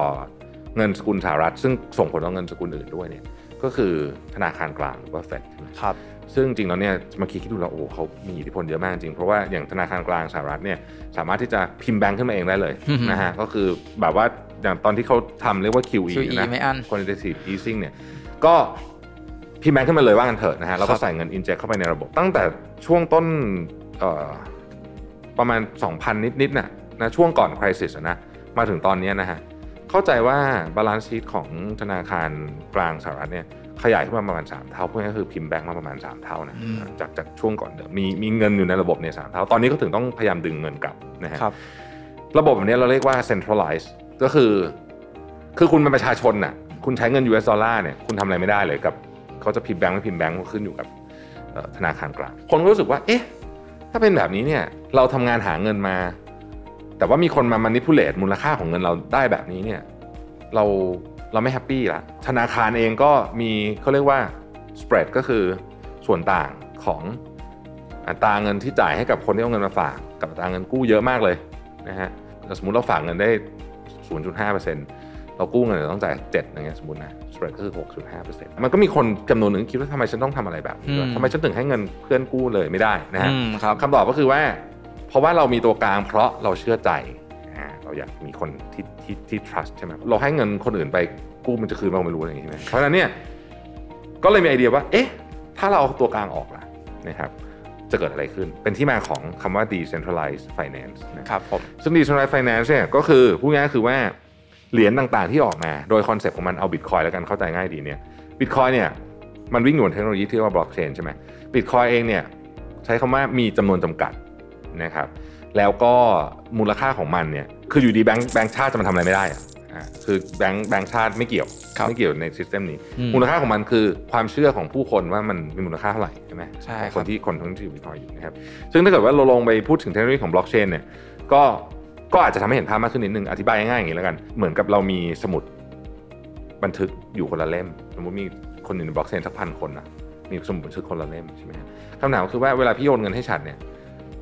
ทำยังไงถึงจะรู้ว่าทราน s a c t ชันนี้เกิดขึ้นจริง ไม่ใช่ว่าพี่เก็บไว้แล้วบอกว่าโอนแล้ว หรืออะไรแบบนี้นะฮะสิ่งที่บล็อกเชนทำก็คือว่า transaction ทุก transaction เนี่ยจะถูกบันทึกอยู่ใน ledger เนี่ยของทุกคน เพราะฉะนั้นเปลี่ยนของฉัดคนเดียวหรือเปลี่ยนของพี่คนเดียวไม่มีประโยชน์ใช่ต้องไปเปลี่ยนทุกคน ซึ่งในทางปฏิบัติเนี่ยมันทำแทบจะเป็นไปไม่ได้เนาะครับเพาะมันยากมากนะครับเพราะฉะนั้นเขาถึงบอกว่าการแฮ็กตัวบล็อกเชนเลยนะ โอกาสเนี่ยเรียกว่า ใกล้ๆศูนย์นะฮะนอกจากว่าจะมีเขาพูดถึงควอนตัม Quantum ควอนตัม Computer เบรกบล็อกเชนได้หรือเปล่า แต่ว่าไอ้ที่โดนเดี๋ยวต้องพูดกันนิดนึงก่อนก่อนจะไปต่อคือไอ้ที่โดนแฮ็กกันส่วนใหญ่ที่มีปัญหากันส่วนใหญ่เนี่ยไม่ได้อยู่ที่ตัวบล็อกเชนนะใช่ครับ มันอยู่ที่ตัว exchange นะฮะซึ่งอันนั้นเป็นอีกเรื่องหนึ่งนะวันนี้คือคอนเซปต์ของของของ decentralized คนคนรู้สึกว่าทำไมฉันถึงจะต้องไปให้ธนาคารกลางเป็นคนกำหนดณปัจจุบันนี้เนี่ยคริปโตตอนนี้ก็เอ่อยังคงมีเรื่องที่น่าสนใจในแง่มุมของการเป็นคืออย่างนี้ ตอนเนี้ย ถ้าถามว่ามันเป็นสินทรัพย์ที่คนไปลงทุน อันเนี้ยโอเคละนะฮะคือจุดประสงค์เนี้ยท้ายละคิดว่ามันเหมือนทองคำเนี่ยนะตอนนี้มันเป็นละอืมมันเป็นแบบนั้นแล้วนะครับคือเราสามารถซื้อบิตคอยแล้วคิดว่าเหมือนซื้อทองได้นะแต่สิ่งที่เขาตั้งใจให้มันเกิดณวันนี้ยังไม่ค่อยเกิดเท่าไหร่ก็คือการให้มันเป็นตัวแทนในการจ่ายเงินนะอันเนี้ยคือเรื่องสำคัญ ถ้ามันเกิดอันนี้นี่แหละมันจะแมสได้เนี่ยมันต้องเป็นอย่างนี้ก่อน คือมันเป็นสกุลเงินจริง ๆ ที่คนเอามาซื้อขายของกันจริง ๆ เหตุผลที่วันนี้มันยังไม่เป็นแบบนั้นเนี่ยมีหลายเหตุผลหนึ่งคือหลายประเทศเขาไม่อนุญาตนะฮะหลายประเทศทำให้คริปโตเคอเรนซีผิดกฎหมายก็มี อันนั้นประเด็นหนึ่งแต่ประเด็นที่สำคัญกว่านั้นก็คือว่าด้วยความผันผวนที่มันสูงมากใช่ครับนะฮะคือลองนึกดูดิว่าถ้าเราตกลงราคาไว้อะแล้วมันผันผวนวันหนึ่งบวกกันร้อยเปอร์เซ็นต์อย่างเงี้ยมันแปลว่า โห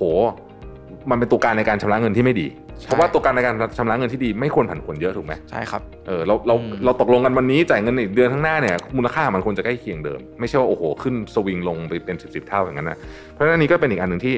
คริปโตเคอเรนซีจะถูกแพร่ทำให้ใช้แพร่หลายมากขึ้นถูกใช้งานได้เยอะขึ้นเนี่ยเอิ่มเรื่องความผันผวนเนี่ยต้องมาคิดดูว่าจะเป็นยังไงอืมใช่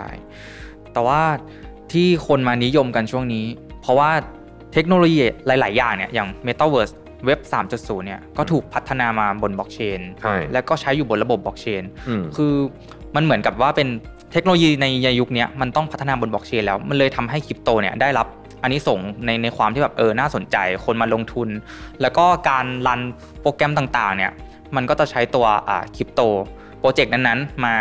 เขาเรียกว่าอะไรเป็นค่าแก๊สค่าทราน s ิ c ชันอืมในการใช้แอปพลิเคชันนั้นๆบนบล็อกเชนมันเลยทำให้ถูกนิยมใช้กันใน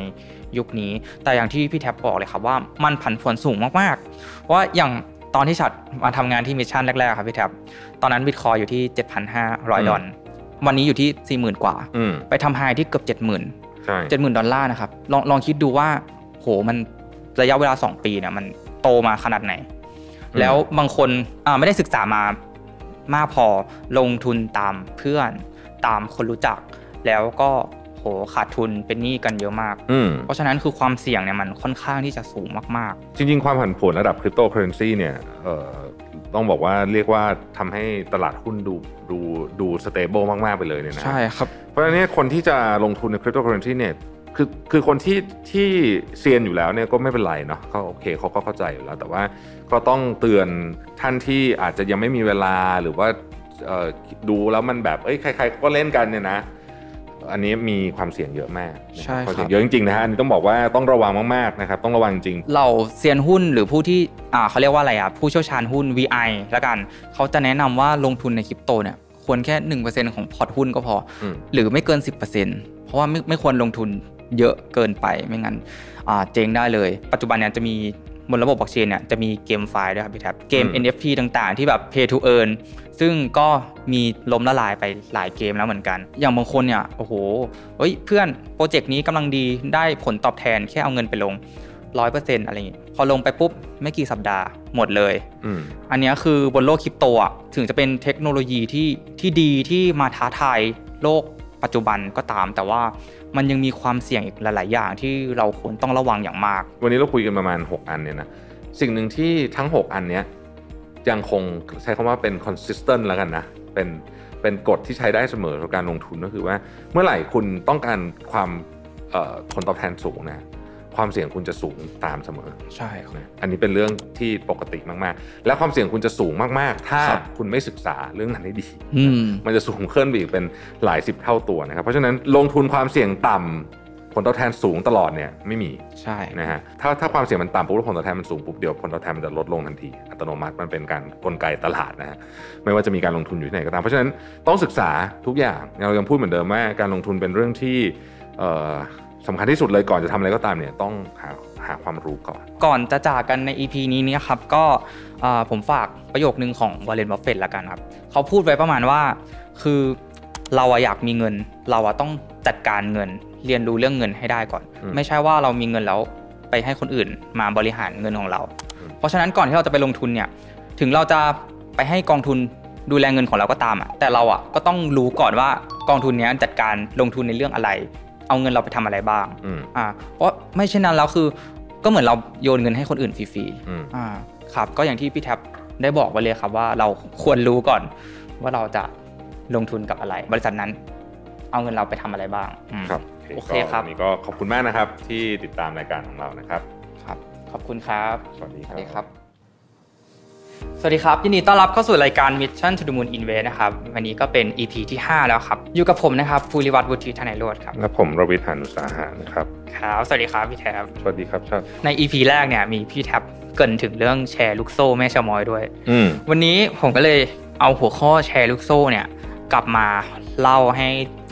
คุณผู้ฟังได้ฟังกันว่าแชร์ลูกโซ่เนี่ยมันคืออะไรมันรูปแบบเป็นยังไงอืมเพราะว่าในยุคปัจจุบันเนี่ยเราก็ได้ยินกันอยู่เรื่อยๆเลยว่าไอเนี่ยแชร์ลูกโซ่นู่นแชร์ลูกโซ่อืมวันนี้ก็เลยจะมาทำความรู้จักกันว่าแชร์ลูกโซ่มันคืออะไรกันแน่ รูปแบบเป็นยังไงครับ แชร์ลูกโซ่เป็นของที่คลาสสิกมากๆ เพราะว่าครับมีมาหลายสิบปีแล้ว เข้าใจว่าเริ่มต้นจากเออมันมันมันชื่อภาษาอังกฤษเรียกว่า Ponzi scheme ก็เป็นอืมเป็นชาวอิตาเลียนอเมริกันถ้าจำไม่ผิดคนหครับนึงนะแล้วก็ทำแบบเนี้ยนะแต่ว่าแชร์ลูกโซ่เนี่ยไม่ว่าจะเปลี่ยนไปกี่รูปแบบเนี่ยมันจะมีลักษณะเฉพาะที่น่าสนใจนะฮะแล้วก็เอิ่มถ้าเห็นลักษณะแบบนี้เนี่ยให้สังหรณ์ใจไว้ก่อนว่าเป็นแชร์ลูกโซ่นะครับครับอย่างนี้มันจะเริ่มต้นจากการโชคคือต้องมีกิจการหรือว่าหรือว่าอะไรเป็นตัวกลางสักอย่างหนึ่งธุรกิจอะไรสักอย่าง ใช่จะเป็นเท ถ้าเป็นยุคนี้ก็บิตคอยน์ก็มีแชร์ลูกโซ่นะฮะคือทุกทุกอย่างทำเป็นแชร์ลูกโซ่ได้หมดคุณคิดอะไรขึ้นมาก็ได้ทางนั้นอะเอ่อเมตาเวิร์สอาจจะเป็นแชร์ลูกโซ่ได้อ่าถ้าเกิดมีคนคิดเนี่ยครับเนี่ยโอเค มันก็จะต้องเริ่มจากการชวนก่อนว่า เอ้ย ผู้คนเอาเงินมาลงทุนแล้วได้ผลตอบแทนดีนะครับอืมแล้วก็สม่ำเสมอเงินต้นปลอดภัยด้วยนะสำคัญนะอ่าเงินต้นปลอดภัยเงินต้นปลอดภันะยนี่คือ keyword เลยนะเงินต้นปลอดภัยลงทุนยังไงก็ไม่เสี่ยงอะแล้วก็ลักษณะมันก็จะเริ่มต้นจากคนที่เอ่อไม่กี่คนครับนะฮะเริ่มต้นอาจจะจำนวนไม่เยอะ แล้วก็ คนพวกที่พอลงทุนแล้วก็เห็นว่าเฮ้ยมันได้เงินจริงอืมนะจะด้วยความรู้หรือไม่รู้ก็ตามเนี่ยบางคนรู้นะอาจจะเป็นคนอยู่ในกระบวนการบางคนไม่รู้อะอาจจะเป็นบางคนเป็นคนมีชื่อเสียงด้วยนะก็ไปชักชวนเพื่อนฝูงแล้วเพื่อนฝูงก็ไปลงครับเฮ้ยได้จริงว่ะอืมก็เลยจากเริ่มต้นอาจจะเริ่มเป็นหมื่นละคนเพิ่มเป็นแสนเป็นล้านก็มีนะฮะในประเทศไทยเองเนี่ยถ้าพูดถึงแชร์ลูกโซ่เนี่ยมหากราบของแชร์ลูกโซ่เนี่ยก็น่าจะเป็นแชร์แม่ชะมอย ซึ่งอืมครับจนถึงทุกวันนี้ก็ยังพูดคำนี้กันอยู่เลยนะฮะอืมซึ่งเอ่อแชร์แม่ชะมอยเนี่ยเขาต้องย้อนหลังกลับไป 40 ปีที่แล้วนะฮะนานมากตั้งแต่เลยนะครับ2525นะครัฮะบตอนนั้นก็มีนางชะมอยทิพย์โสนะครับเป็นอดีตพนักงานองค์การเชื้อเพลิงนะฮะได้อุปโลกตั้งบริษัทเกี่ยวกับน้ำมันปิโตรเลียมขึ้นมาบอกว่าทำกิจการเกี่ยวกับการซื้อขายน้ำมันทั้งในและต่างประเทศอืมนะฮะครับเงื่อนไขเขาเรียกว่าเป็นรถคือซื้อเหมือนกับซื้อรถบรรทุกแต่ว่าไม่ได้ซื้อจริงๆอะนะน้ำมันน้ำมันรถหนึ่งคันเนี่ยหนึ่งรถบรรทุกเนี่ยเป็นเงินหนึ่งแสนหกหมื่นบาทประมาณนี้หนึ่งแสนหกหมื่นแปดร้อยประมาณนี้นะฮะโดยให้ผลตอบแทนเนี่ยเป็นอัตราดอกเบี้ยร้อยละหกจุดห้าต่อเดือนหรือประมาณหนึ่งหมื่ นสี่ร้อยห้าสิบาทต่อเดือนนะเยฮะอะมากนะครับ ก็เยอะด้วยอัตราดอกเบี้ยเท่านี้เนี่ยประมาณปีครึ่งก็คืนทุน แต่แชร์ลูกโซ่ยุคนี้ให้ดอกเบี้ยเดือดดูเดือดกว่านี้อีกนะ อันเนี้ยปี 6.5 ต่อเดือนนะฮะก็ปีครึ่งก็คืนทุนถ้าจ่ายตรงเวลาสามารถถอนเงินต้นคืนได้ตลอดเวลาอั นนี้คือคอนเซ็ปต์ของเขานะครับคนก็ไปฝากกันเยอะสิเพราะว่าเอ้ยมันได้เงินจริงๆนะฮะแล้วก็ได้เงินเยอะด้วยนะฮะ6.5%ต่อเดือนนะพอเน้นต่อเดือนเอา12คูณไปนะฮะประชาชนเยอะมากคือตอนนั้นนี่เรียกว่าเป็นคือคือใครก็เล่นกันนะนะอืมแชร์แม่แชร์แม่สมอยนะสมัยก่อนเนี่ยครับพ่อพี่เขาเล่าให้ฟังเออแบบโอ้ยคนไปหลงเชื่อเยอะมากนะฮะยอดเงินเนี่ยเอ่อที่คาดว่ามีอยู่ในวงเนี่ยนะฮะ หลายพันล้านที่ต้องคิดก่อนว่านี่คือ 40 ปีที่แล้วนะ40 ปีที่แล้วหลายพันล้านนี่ก็ปัจจุบันนี้ก็ต้องหลายหมื่นล้านโอ้นะฮะหลายหมื่นล้านนะครับใช่ครับมีอย่างนี้อีกนะตอนแรกก็เป็นแสนหกใช่ไหมตอนหลังเนี่ยเขาก็แบ่งบอกว่าซื้อทีละล้อก็ได้คือรถไม่มีสี่ล้อใช่ไหมอืมแปลกมากเลยนะครับเออซื้อทีละล้อก็ได้ล้อละสี่หมื่นอืมนะฮะก็โดยให้ผลตอบแทนเนี่ยเดือนละ2,006ก็ประมาณ 15 เดือนคืนทุนนะฮะคราวนี้คนก็แห่กันมาลงทุนนะฮะครับ ทีนี้ประเด็นก็คือมันผ่านไป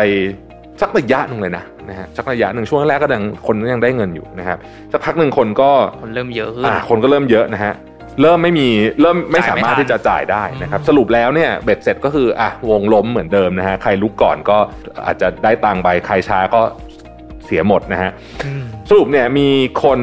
มาแจ้งความดำเนินคดีเนี่ยหนึ่งหมื่นห้าพันกว่าลาย นะฮะเยอะมากครับ เป็นยอดเงินประมาณเกือบห้าพันล้านนะฮะอืมแล้วก็ศาลเอ่อใช้สืบพยานเนี่ยสี่ปีนะครับ แล้วก็ในวันที่ 27 กรกฎาคม 2532 เนี่ยศาลก็มีคำพิพากษาให้นางชะมอยและพวกรวม 10 คนนะฮะอืมมีความผิดฐานช่อโกงประชาชนตามประมวลกฎหมายอาญานะฮะ ให้จำคุกทั้งหมด 1 1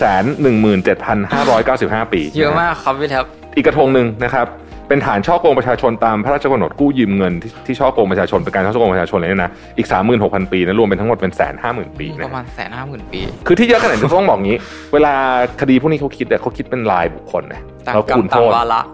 เออสมมติสมมติโทษอันนี้หนึ่งคนต้องจำคุกหนึ่งปีอย่างเงี้ย อืมแล้วคุณโดนไปหมื่นห้าพันก็คูณไปนะฮะแต่ว่าเอาจริงๆแล้วเนี่ยรวมกันทั้งหมดแล้วเนี่ยคือยังไงก็ประมวลกฎหมายอาญาในในมาตราเนี้ยก็รวมทุกกระทงไม่เกิน 20 ปีนะฮะอืมศาลก็เลยพิจารณาลงโทษให้จำคุกเอ่อนางชะมอยและพวกนี้ 20 ปีนะฮะแล้วก็ให้คืนเงินที่ช่อโกงประชาชนไปทั้งหมด 500 กว่าล้านเนี่ยนะฮะพร้อมดอกเบี้ยแต่ร้อยละ15ตอนนี้เข้าใจว่าออกมาแล้วนะฮะอืมครับเออทีนี้ประเด็นคือรูปแบบนี้มันเป็นยังไงชัดเราต้องมาดูว่ารูปแบบนี้เป็นไง มันค่อนข้างชัดเจนก็คือว่าหนึ่งจะบอกว่าเงินต้นเราเนี่ยอยู่ตลอด แล้วก็ผลตอบแทนต่อเดือนเนี่ยสูงมากอืมนะครับคือถ้าเป็นชุกยุคนี้เนี่ยนะฮะอะไรก็ตามที่ผลตอบแทนต่อเดือนเนี่ยนะเกินสัก2%ก็เยอะแล้วเกิน2%นี่ก็แทบจะเป็นไปไม่ได้อยู่แล้ว เพราะว่าเราเรานึกถึงกองทุนที่เราไปลงทุนอืมเอากองซิ่งซิ่งๆเลยนะครับกองซิ่งซิ่งมาก ๆ เลยเนี่ยก็อย่างเก่งก็ได้ปีละ 15%ก็คือเดือนเดือนละเปอร์เซ็นต์กว่าอ๋อนะฮะถ้าปีละ 24%ก็คือเดือนละ2%นะต้องคิดอย่างนี้นะต้องเอาตัวเลขพวกนี้นะไม่ปีละอะสมมุติบอกว่ามีกองทุนหนึ่งบอกว่าเอ่อ ผลตอบแทน 24%เนี่ยโอ้โหพี่มันสุดยอดนะมันโอ้เยอะมากมันแทบจะเป็นไปไม่ได้แล้วนะฮะในยุคนี้ แต่ว่าพวกพวกแชร์พวกนี้เนี่ยจะมาด้วยผลตอบแทนเยอะกว่านั้น เพราะว่าเดือนละ2%มันฟังดูไม่ค่อยน่าตื่นเต้นเท่าไหร่อืมมันจะมาด้วยผลตอบแทนแบบ อาจจะเดือนละ5% 10%อะไรอย่างเงี้ยที่มันเวอร์ๆนะฮะมันอาจจะมาในรูปแบบของการออมเงินอะไรคือคือ trick กันมันมีเยอะแยะเต็มไปหมดเป็น forex เป็นนู่นเป็นนี่ไปซื้อหุ้นอันนู้นอันนี้อะไรแบบเนี้ยนะฮะซึ่ง อย่าหลงเชื่อแล้วกัน เพราะว่ามันเป็นไปไม่ได้อืมการไปซื้อของที่เป็นสินทรัพย์ประเภทยกตัวอย่างเช่นเขาบอกว่าถ้าสมมติว่าไปลงกองคริปโตเคอเรนซีแล้วการันตี return เนี่ยนะพูดเอาสมมติพูดอย่างนี้นะก็ต้องรู้แล้วมันเป็นไปไม่ได้ใช่นะเพราะถ้าเกิดมันเป็นอย่างนั้นคุณรวยหมดละนะมันเป็นไปไม่ได้นะครับมันแทบจะไม่มีอะไรการันตี return ได้เลยนอกจากอาจจะเป็นเงินฝากกับพันธบัตรอืมใช่ไหมครับที่จะการันตี return ได้ครับพอเข้าไปเป็นหุ้นเป็นการแลกเปลี่ยนอัตราตราสารหนี้เป็นสินทรัพย์ที่เรียกว่า commodity เช่นน้ำมันทองเอ่อ แร่เงินแร่อะไรพวกเนี้ยทุกอย่างพวกนี้เนี่ยนะมันไม่มีคำว่าการันตี return ได้ทั้งสิ้นอืมนะฮะไม่มีไม่มี ถ้าเกิดว่ามีคำว่าการันตี return ให้สงสัยไปก่อนว่านี่คือแชร์ลูกโซ่ ใช่เลยครับอืมขอเสริมพี่แท็บนิดนึงครับ คือสมมติว่าแชร์มันเพิ่งเกิดมาแล้วกันอะอืมแชร์ใหม่เนี่ยอะแชร์คริปโตเพิ่งเกิดมาปุ๊บมีคนเพิ่งเล่นอยู่ประมาณ 10 คน 20 คนเป็นเป็นคนรู้จักเรา เฮ้ยมันเหมือนแชร์ก็จริงแต่มันได้เงินจริงนะได้เงินจริงพวกนี้เนี่ยได้งินเราจงไปเล่นมาแล้ว เราได้เงินจริงนะมันมันได้จริง ๆ บางทีเกิดความโลภใช่คือเราก็รู้แล้วว่ารูปแบบเนี่ยมันมันคือแชร์ลูกโซ่นะแต่ว่าเราอาจจะเฮ้ย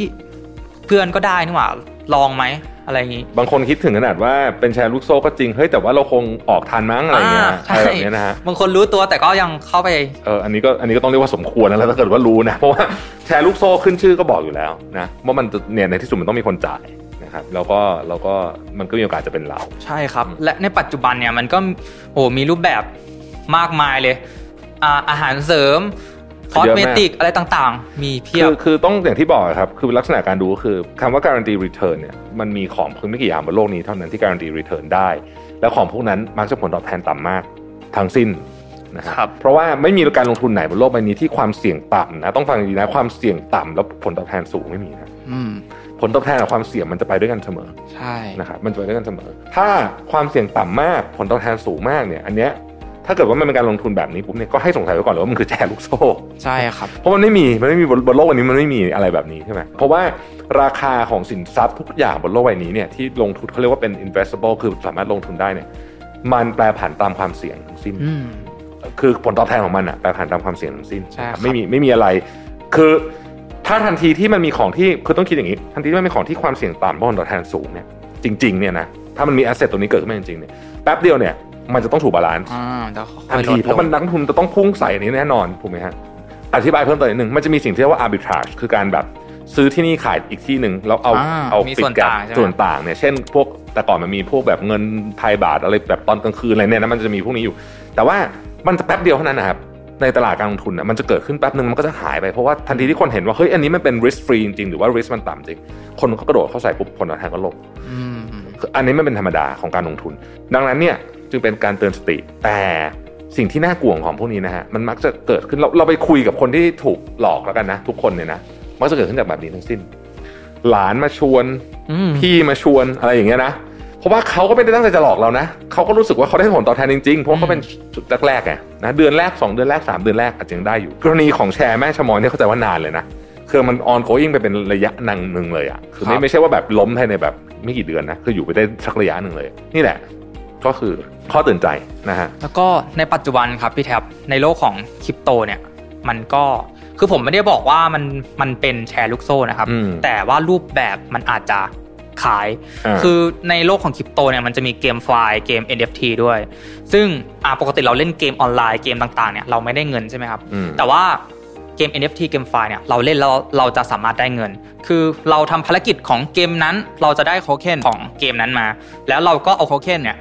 ไปแลกเป็นอ่าเงินเฟียสแล้วก็แปลงเป็นเงินไทยบาทหรืออะไรก็ตามแต่เอาเงินออกมาได้ แต่ว่าเราต้องไปดูรูปแบบให้ดีครับว่าไอเกมที่มันจ่ายเงินให้เราเนี่ยก่อนที่เราจะเล่นได้เนี่ยเราต้องลงทุนซื้อตัวละคร สุ่มตัวละครอีกว่าได้ระดับอะไร แล้วเราก็เอาตัวละครเนี่ยไปไปฟาร์มอืมทีเนี้ยเราต้องดูว่าไอ้เกมพวกเนี้ย มันเอาเงินไหนมาจ่ายให้เราอืมเพราะว่าส่วนใหญ่นะครับ ผมบอกผมบอกว่าส่วนใหญ่เลยอะมันเหมือนแชร์ลูกโซ่มากอืมก็คือเอาเงินจากคนที่เข้าไปก่อนมาจ่ายให้คนมาทีหลังอย่างเงี้ยใช่ไหมวนวนไปวนมาอย่างเงี้ยเอาคนที่มาทีหลังไปจ่ายให้คนที่เข้ามาก่อนเอออย่างงี้ใช่ครับ พอถึงวันหนึ่งที่ราคาโทเค็นของเกมเนี่ยมันล่วงเรื่อยๆล่วงเรื่อยๆแล้วเพราะว่าเอาเงินมาจ่ายให้คนที่เข้ามาใหม่ คนที่อยู่ก่อนพอได้ reward ปุ๊บก็ขายออกขายออกขายออกทำให้มูลค่าของโทเค็นเกมนั้นเนี่ยมันลดลงเรื่อยๆลดลงเรื่อยๆ ก็เห็นตัวอย่างกันมาเยอะแล้วนะใช่ช่วงนี้ครับก็มีหลายเคสอืมใช่ครับ อันเนี้ยก็ต้องอยากเตือนว่าเออต้องระมัดระวัง แล้วก็ศึกษาข้อมูลให้ดีๆ จริง ๆ ครับ ในเรื่องของบล็อกเชนของคริปโต ก็ด้วยความเป็นห่วง เพราะว่าประเทศไทยเนี่ยแชร์ลูกโซ่เยอะนะ ไม่รู้เหมือนกันว่าเมืองนอกเขามีเยอะหรือเปล่าเออเมืองนอกก็มีอเมริกาเนี่ยก็มีเคสที่เป็นประธานเอ่อตลาดหลักทรัพย์หรืออะไรอย่างอะที่แบบทำแชร์ลูกโซ่อันนั้นโหดมากอันนั้นเสียหายเยอะมาก แต่ว่าเมืองไทยก็จะได้ยินอยู่เรื่อยๆนะครับแล้วก็ ไม่อยากให้เงินที่ทุกท่านหามาอย่างยากลำบากเนี่ยนะมันจะต้องหายไปกับมิจฉาชีพเนาะเพราะฉะนั้นก็ต้องเตือนแต่ว่าเราเนี่ยเราจะเป็นคนที่เงินอยู่กับเรานะแต่ที่เงินอยู่กับเราเนี่ยเราเป็นคนที่ต้องมีสติดีๆทุกครั้งที่คิดจะทำอะไรเกี่ยวกับเรื่องพวกนี้นะครับโอเคครับ ก็ถ้าใครมีคอมเมนต์เรื่องไหน หรือว่าอยากให้เราเอาแบบเนื้อหาเรื่องไหนมาพูดเนี่ยสามารถคอมเมนต์ไว้ใต้คลิปได้เลยนะครับครับ แล้วเดี๋ยวเราก็จะเอามาทำเป็นเนื้อหาใน EP ต่อๆไปครับผมครับสำหรับวันนี้ขอบคุณมากครับ สวัสดีครับ ยินดีต้อนรับเข้าสู่รายการ Mission to the Moon Invest นะครับ วันนี้ก็เป็น EP ที่ 4 แล้วนะครับ อยู่กับผมภูริวัฒน์วุฒิธนายโรธครับ ครับแล้วผมรวิทย์อนุสาหะนะครับ ครับ สวัสดีครับพี่แท็บสวัสดีครับชันโอเคครับพี่แท็บวันนี้เราเอาหนังสือที่เกี่ยวกับการเงินก็คือ The Psychology of Money เนี่ยมาพูดคุยกันบ้างนะครับ เพราะว่าหลังจากที่ได้อ่านแล้วเนี่ยคือ หนังสือเล่มเนี้ยได้มุมมองใหม่ ๆ เยอะมากเกี่ยวกับการเงิน ครับผมก็เลยหยิบยกมาพูดคุยกันในวันนี้ครับซึ่งผู้เขียนหนังสือเล่มนี้เนี่ยก็คือมอร์แกนเฮาเซลนะครับ ซึ่งเขาเป็น partner ของ Collaborative Fund แล้วก็เป็นอดีตคอลัมนิสต์ของ Wall Street Journal ด้วยครับซึ่งอ่าการทำงานของเขาเนี่ยคือเขาจะเน้นการสำรวจว่านักลงทุนเนี่ยใช้วิธีอ่าในการจัดการกับความเสี่ยงได้อย่างสร้างสรรค์อย่างไรบ้าง อืมอ่าครับ จริงๆหนังสือเป็นหนังสือที่ค่อนข้างดัง นะครับแล้วก็มีคนพูดถึงเยอะว่าเขียนครับดีนะแล้วก็มีมุมมองที่ทำให้เราได้เห็น คือคือเขามีเคสตัดดี้เยอะครับนะก็เป็นอืมก็เป็นหนังสือที่ดีมากเล่มหนึ่งอยากจะให้เราไปอ่านอาจจะไม่ได้บอกว่ามันไม่ได้บอกว่าแบบให้ไปลงทุนอะไรอะไรอย่างนี้นะแต่ว่าเขาพูดถึงเรื่องของจิตวิทยา ชื่อชื่อคือชื่อหนังสือเลยอะนะจิตวิทยาของการลงทุนนะครับคือการลงทุนเนี่ยมันมีเรื่องเอ่อจิตวิทยาเข้ามาเกี่ยวข้องเยอะนะคือในหนังสือเนี่ยเขาก็เขียนบอกซึ่งมันก็ตรงกับหนังสือพวก เอ่อเศรษฐศาสตร์พฤติกรรมใหม่ๆว่าจริงๆอะการลงทุนเนี่ยมันเต็มไปด้วยทั้งอารมณ์และเหตุผลอืมผสคมรับผสมกันเพราะฉะนั้นเนี่ยเราจึงต้องมีหลักการที่ชัดเจน ไม่งั้นเนี่ยเราจะอ่อนไหวไปตามสถานการณ์มากนะฮะครับเราก็จะทำให้เราเอ่อไม่สามารถที่จะรักษาความมั่งคั่งไว้ได้รวมถึงการใช้ชีวิตด้วยจริงๆหนังสือเล่มนี้ดีมากนะฮะครับครับ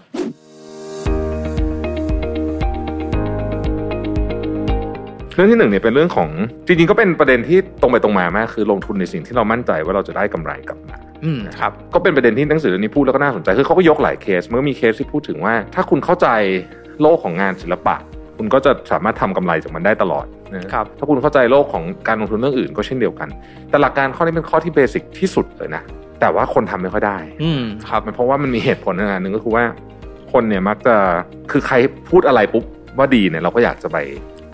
แต่จริงๆเนี่ยเป็นหลักการลงทุนที่ คือเราคือเราเห็นคนเขาได้กำไรเยอะอะอย่างที่เราพูดกันมาใน EP ก่อนคือมันมีเบื้องหลังเยอะกว่านั้นเยอะอืมอืมการเข้าไปในสถานการณ์แบบที่เราไม่รู้เรื่องเนี่ยไม่มั่นใจเนี่ยว่าเราจะได้กำไรกลับมาเนี่ยเพียงเพราะว่าเราโลภแหละว่างั้นเถอะเนี่ยจึงเป็นเรื่องที่อันตรายอ่าหัวข้อแรกที่เราหยิบยกมาเนี่ยก็คือ ตัวผู้เขียนเองเนี่ยเฮาเซลเนี่ยเขาเขายกเรื่องราวของไฮเบอร์กินในปี 2000 ที่เขาเป็นอาชีพในหน้าค้าขายงานศิลปะอืมซึ่งเขาเนี่ย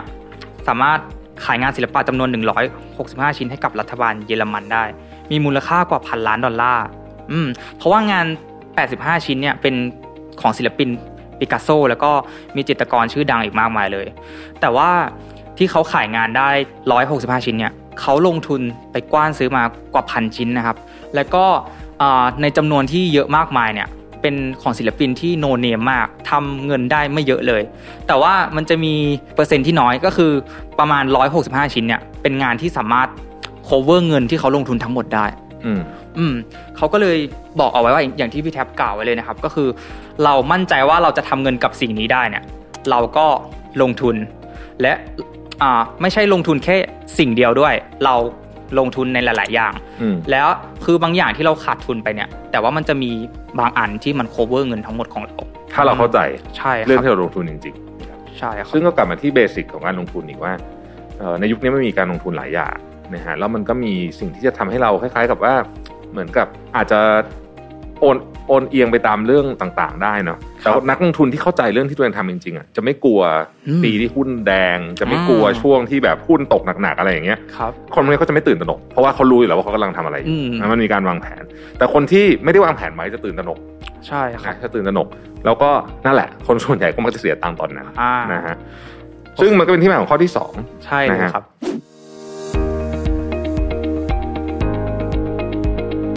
ข้อที่สองครับ ลงทุนแบบนี้จัดพอร์ตแบบนี้ทำให้คุณเนี่ยนอนหลับตอนกลางคืนได้ไหมอืมอ่าทักษะที่ยากที่สุดในการบริหารเงินคือการอยู่เฉยๆชอบมากเลยนะอืมประโยคครับนี้ซึ่งเป็นเรื่องจริงมากครับ ในจังหวะที่ควรจะอยู่นิ่งๆอะนะฮะในจังหวะที่คุณอยู่นิ่งๆอะมันเป็นจังหวะที่ยากมาก ใช่ครับเออแล้วในโลกของการลงทุนเนี่ยจริง ๆ แล้วอะไม่มีเขาใช้คำว่าอะไรดีอะไม่มีคำว่าการไม่ลงทุนนะเราบอกว่าถือเงินสดนี่คือการไม่ลงทุนเปล่าจริงๆไม่ใช่จริงๆการถือเงินสดก็คือคุณการลงทุนในเงินบาทนั่นเองอืม ก็มีความเสี่ยงนะใช่ทุกอย่างครับมีความเสี่ยงหมดนะทีนี้การฝึกอยู่เฉยๆเนี่ยมันเป็นอย่างนี้ อันดับแรกเลยเนี่ย เราต้องเข้าใจที่มาของเงินก่อนนะฮะคืออันเนี้ยมันจะเกี่ยวข้องกับหลายเรื่องที่มาของเงินเป็นเรื่องสำคัญ ที่มาของเงินเช่นอะที่เขาใช้คำว่าเงินเย็นเนี่ยนะฮะอันนี้อันนี้ชัดเลย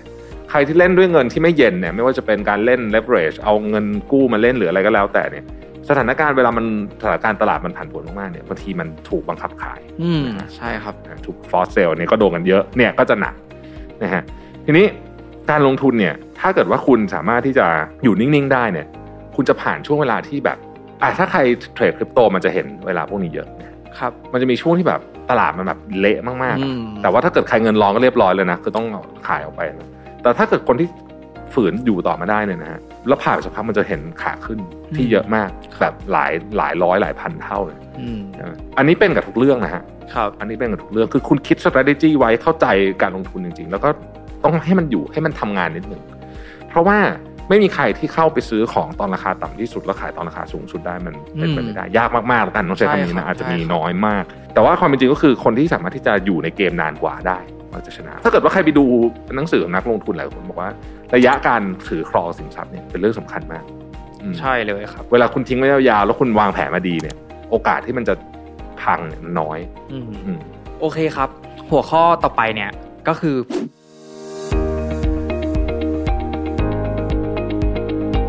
การลงทุนเนี่ยเป็นหนึ่งในไม่กี่ศาสตร์ที่มือสมัครเล่นเนี่ย สามารถเอาชนะมืออาชีพได้ อันเนี้ยคือในหนังสือเนี่ยคือเขาพูดเอาไว้ว่ายกตัวอย่างในเรื่องของการลงทุน แล้วก็ยกตัวอย่าง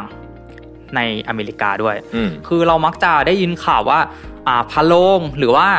อ่าคนที่เขาทำงานที่แบบว่าไม่ไม่ได้แบบอยู่ tier สูงมาก แต่ว่าพอเขาเสียชีวิตไปเนี่ยเขากลับมีเงินเป็นล้านดอลลาร์เป็นร้อยล้านดอลลาร์เนื่องจากว่าตอนที่เขามีชีวิตอยู่แล้วเขาได้ลงทุน DCA ไปเรื่อยๆอืม DCA ก็คือ Dollar Cost Average ก็คือว่าเราลงทุนด้วยจำนวนเงินเนี่ยที่เท่าเดิม หรือจะมากกว่าเดิมก็ได้นะครับ เป็นประจำสม่ำเสมอในทุกๆเดือน อืมอ่า แล้วมันก็จะอ่าดอกเบี้ยทบต้นที่พี่แท็บเคยพูดถึง มันก็จะทำให้พอร์ตเราเนี่ยโตขึ้นเลย แต่กลับกันเนี่ยคนที่มีความรู้เยอะมากเทรดเอเวอเรอย่างที่พี่แท็บได้กล่าวมาข้างต้น แล้วตลาดลงโหโดนปิดไม้พอร์ตแตกเจ๊งมีเยอะมากนะครับนักลงทุนมืออาชีพที่เอ่อล้มละลายหรือว่าบริษัทเจ๊งหรืออะไรอย่างเงี้ยมีเยอะมาก พวกนี้เรียนหนังสือมาเก่งๆทั้งนั้นเรียนมาตรงสายแล้วก็ทำงานตรงสายทั้งทั้งนั้น เทคนิคเยอะอ่าเทคนิคเยอะนะครับก็ในหนังสือเขาก็บอกนะว่าการลงทุนเป็นหนึ่งในไม่กี่ศาสตร์บนโลกนี้เท่านั้นที่มือสมัครเล่นมีโอกาสจะทำผลตอบแทนได้ดีกว่ามืออาชีพในบางอืมในบางกรณีนะฮะอืมครับซึ่งเป็นเรื่องที่แทบจะเป็นไปไม่ได้เลยในศาสตร์อื่นเขาพอเขายกตัวอย่างน่าสนใจว่า คนที่ไม่เคยเรียนหมอมาไม่มีทางผ่าตัดหัวใจอืมได้เหมือนหมอนะฮะคนที่ไม่เคยฝึกฟุตบอลมา ไม่มีทางเตะฟุตบอลได้เท่านักฟุตบอลมืออาชีพแน่นอนอืมไม่มีทางครับแทบจะไม่มีกรณีไหนเลยที่เราเห็นนักฟุตบอลถ้าลงไปแข่งกันนักฟุตบอลมืออาชีพกับนักฟุตบอลสมัครเล่นนะนักฟุตบอลมืออาชีพจะแพ้นี่มันแทบจะเป็นไปไม่ได้นะเอ่อแต่ว่านี่แหละการลงทุนเป็นศาสตร์นั้น เพราะว่าถ้าจะถามว่าทำไมเราจะตอบได้ว่า เพราะว่าจริงๆการลงทุนเนี่ยมัน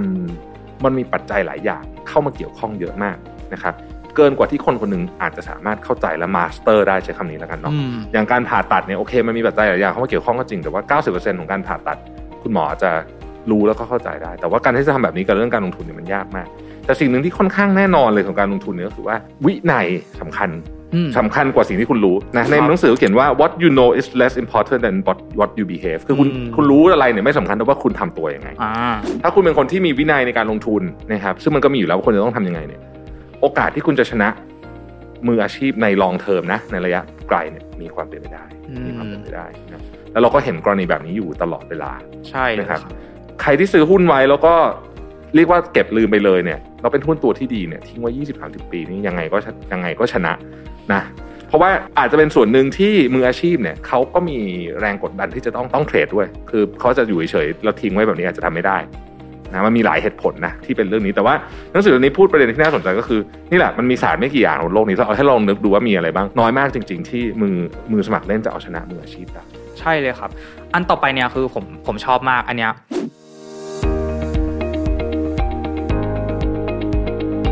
นิสัยที่ทำให้เราร่ำรวยเนี่ยกับนิสัยที่ช่วยรักษาความร่ำรวยของเราเนี่ยมันไม่เหมือนกัน อ่าไม่เหมือนอ่าอ่าไม่เหมือนเลย อันนี้น่าสนใจ เพราะว่าคนที่ร่ำรวยขึ้นมาได้เนี่ย มีหลายสาเหตุ อาจจะเป็นคนกล้าเสี่ยงอืมนะฮะคนกล้าเสี่ยงก็มีโอกาสที่จะร่ำรวยขึ้นมาได้หรือ อาจจะเป็นคนที่ขยันทำงานก็ได้อะอ่านะขยันทำงานก็ได้นะครับ แต่คนที่ขยันทำงานเราก็ได้เงินมาเนี่ย ไม่ได้แปลว่าจะใช้เงินไม่เก่งถูกไหมอืมอ่าครับเป็นคนละเรื่องกันถูกไหมครับคือคุณขยันทำงานได้เงินเยอะก็เรื่องหนึ่งเอ่อคุณใช้เงินเก่งไม่เก่งเนี่ยก็เป็นอีกเรื่องหนึ่งนะครับ การรักษาเงินไว้เนี่ย มีทักษะที่อาจจะตรงกันข้ามกับการหาเงินนะครับอ่า ในหลายกรณี ยกตัวอย่างอืมเช่นหนึ่งในทักษะของคนที่เก็บเงินอยู่เนี่ยเป็นคนที่ระมัดระวังและคิดหน้าคิดหลังตลอดเวลาแต่เมื่อกี้เรากำลังบอกว่าคนที่ร่ำรวยขึ้นมาจำนวนมากเนี่ยมาเพราะว่าเขากล้าเสี่ยงใช่ไหมกล้าเสี่ยงกล้าลงทุนกล้าได้กล้าเสียนะฮะอืมเพราะฉะนั้นเนี่ยมันเป็นคนละนิสัยกันเออคนละนิสัยกันดังนั้น คนที่จะสามารถร่ำรวยขึ้นมาได้แล้วรักษาความร่ำรวยได้จึงต้องมีลักษณะทั้งสองแบบมันอาจจะดูย้อนแย้งนะครับ แต่ว่ามันเป็นทักษะที่จำเป็นจริง ๆ อืมอืมพอเรากล้าได้กล้าเสียแล้วเนี่ยกล้าลงทุนแล้วเนี่ย เราอาจจะต้องมีความ paranoid ว่า เอ้ย เอ๊ะมันจะเสี่ยงไหมครับ อนาคตมันจะมีความเสี่ยงอะไรเกิดขึ้นมานอกเหนือจากที่เราคิดไว้ตอนนี้ไหมอืมอ่า มันก็ต้อง balance สองอย่างนี้ไปด้วยกัน คือในหนังสือเนี่ยเขาแนะนำกลยุทธ์หนึ่งที่ชื่อว่าบาเบลนะซึ่งน่าสนใจเขาบอกว่ามันคือการที่เรามองโลกในแง่ดี แล้วก็มีความเชื่อมั่นในอนาคต ถ้าเราไม่มองโลกในแง่ดี แล้วเราไม่มีความเชื่อมั่นในอนาคตเราคงไม่ลงทุนถูกไหมครับอ่าเพราะเรามองโลกในแง่ดี และเราเชื่อมั่นในอนาคตเราจึงไปลงทุน แต่ในขณะเดียวกันเนี่ยเราก็ต้องพารานอยแล้วก็หาทางป้องกันความเสี่ยงด้วยอืมเพราะว่าอนาคตอาจจะไม่เป็นแบบที่เราคิดอืนะฮะมมันอาจจะฟังดูย้อนแย้งอย่างที่ฉัดว่าแต่ว่านี่แหละมันคือมุมของการคิดที่ รอบคอบ ดังนั้นเน้นอีกทีหนึ่งว่านิสัยที่ทำให้เรารวยเนี่ยอาจจะไม่สามารถทำให้เรารักษาความมั่งคั่งไว้ได้อ่าอืมครับและในความเป็นจริงแล้วเนี่ยการรักษาความมั่งคั่งสำคัญสำคัญทั้งคู่คือหาเงินเก่งก็เรื่องหนึ่งเอ่อสร้างความมั่งคั่งขึ้นมาก็เรื่องหนึ่งรักษามันไว้ก็เป็นอีกเรื่องหนึ่งแต่จริงๆเนี่ยคือมันเป็นธรรมชาติของมนุษย์เหมือนกันนะเพราะว่าการรักษาความมั่งคั่งไว้มันยาก แล้วก็ในอนาคตจะยากขึ้นเรื่อยๆเหตุผล เพราะว่าถ้ากฎหมายอยากจะสร้างความแฟร์เนี่ยสิ่งที่เขาพยายามทำก็คือ การออกกฎหมายเกี่ยวกับเรื่องภาษีมรดกอะไรพวกเนี้ยนะอืม ซึ่งมันจะช่วยให้มันแฟร์มากขึ้นในการแข่งขันในแต่แต่ละ generation ใช่ไหมพอเป็นอย่างนี้ปุ๊บเนี่ยก็การรักษาความมั่งคั่งก็จะก็จะยากขึ้นนะถ้าเราดูที่อเมริกาเนี่ยจะเห็นชัดนะฮะมหาเศรษฐีที่อเมริกาที่เคยเป็นตระกูลที่รวยที่สุดเมื่อสักห้าสิบปีร้อยปีที่แล้วเนี่ยอืมครับปัจจุบันนี้ไม่มีใครติดเลยเลยนะอืมคือมันส่งต่อกันไม่ได้นะฮะแบบนั้นนะตรงๆไม่ได้ ดังนั้นเนี่ยก็เป็นตัวอย่างอันหนึ่งเนาะอ่าพามามั่งคั่งก็จะไปต่อไงเพราะฉะนั้นเราต้องเรียนรู้ทั้งสองมุม นะครับ อยู่ที่ตัวบุคคลอยู่ที่การใช่สร้างวินัยมาด้วยถูกต้องแล้วก็ถูต้องขอเสริมพี่พี่ทับเมื่อกี้ครับที่บอกว่า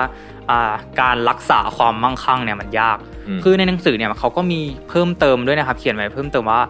เขาลองสำรวจเนี่ยไปถามคนหลาย ๆ คนว่า อยากเป็น millionaire ไหมอยากเป็นเศรษฐีไหมอืมทำไมถึงอยากเป็นอ่าหลาย ๆ คนก็ตอบว่า อยากมีบ้านหลังใหญ่ อยากมีรถสปอร์ตหรูอืมเขาก็เสริมไว้ว่า คนเหล่านี้เนี่ย ไม่ได้อยากมีเงิน แต่ว่าเขาเนี่ยอยากใช้เงิน อืม อ่า มันถ้าเราลองวิเคราะห์ดีแล้วมันสองประโยคนี้เนี่ยมันต่างกันมากเลยนะครับใช่คนที่มีเงินแล้วรักษาความมั่งคั่งได้เนี่ยเขาอาจจะเอาเงินเนี่ยไปลงทุนต่อยอดแล้วค่อยเอาดอกปันผลเนี่ยมาซื้อของที่อยากได้ แต่คนที่อ่าทั่วๆไปเนี่ย มีเงินปุ๊บอยากใช้เงินเลยทำให้ความมั่งคั่งของเขาเนี่ย หายไปลดลงลดลงใช่อืมบางคนเราเห็นข้างนอกดูดูใช้ของแพงเยอะๆอะไรอย่างเงี้ยนะแต่ว่า ต้องไปดูที่ทรัพย์สินว่าจริงๆแล้วเนี่ยเขามีทรัพย์สินเยอะแค่ไหนอืมทรัพย์สินนี่คือทรัพย์สินที่ลบหนี้สินแล้วด้วยนะครับแล้วบางคนเนี่ยดูข้างนอกดูดูดีเลยนะดูแบบโอ้มีของแพงใช้ของอืมแพงๆหมด แต่ว่าพอไปดูไส้ในจริงๆแล้วเนี่ย อันนั้นเป็นของแบงก์ทั้งนั้นอืมคือผ่อนทุกอย่างเนี่ยก็เป็นก็มีเยอะ เพราะฉะนั้นอันเนี้ยเราต้องตั้งสติดีๆก่อนว่าเราเราอยากจะเป็นยังไง เราอยากจะเป็นคนที่ ดูรวยหรือว่าเราเป็นคนที่ร่ำรวยจริง ๆ เพราะมันไม่เหมือนกันนะใช่บางบางบางทีอาจจะเป็นอาจจะเป็นคนเดียวกันได้ในบางในในบางกรณีแต่ว่าบางบางครั้งมันไม่ใช่อืมนะเพราะฉะนั้นเราดูดูข้างนอกอาจจะดูร่ำรวยแต่ว่าเราต้องรู้เองอะว่าเราจริงๆแล้วเราเป็นยังไงอืมอืมโอเคครับ หัวข้อสุดท้ายครับ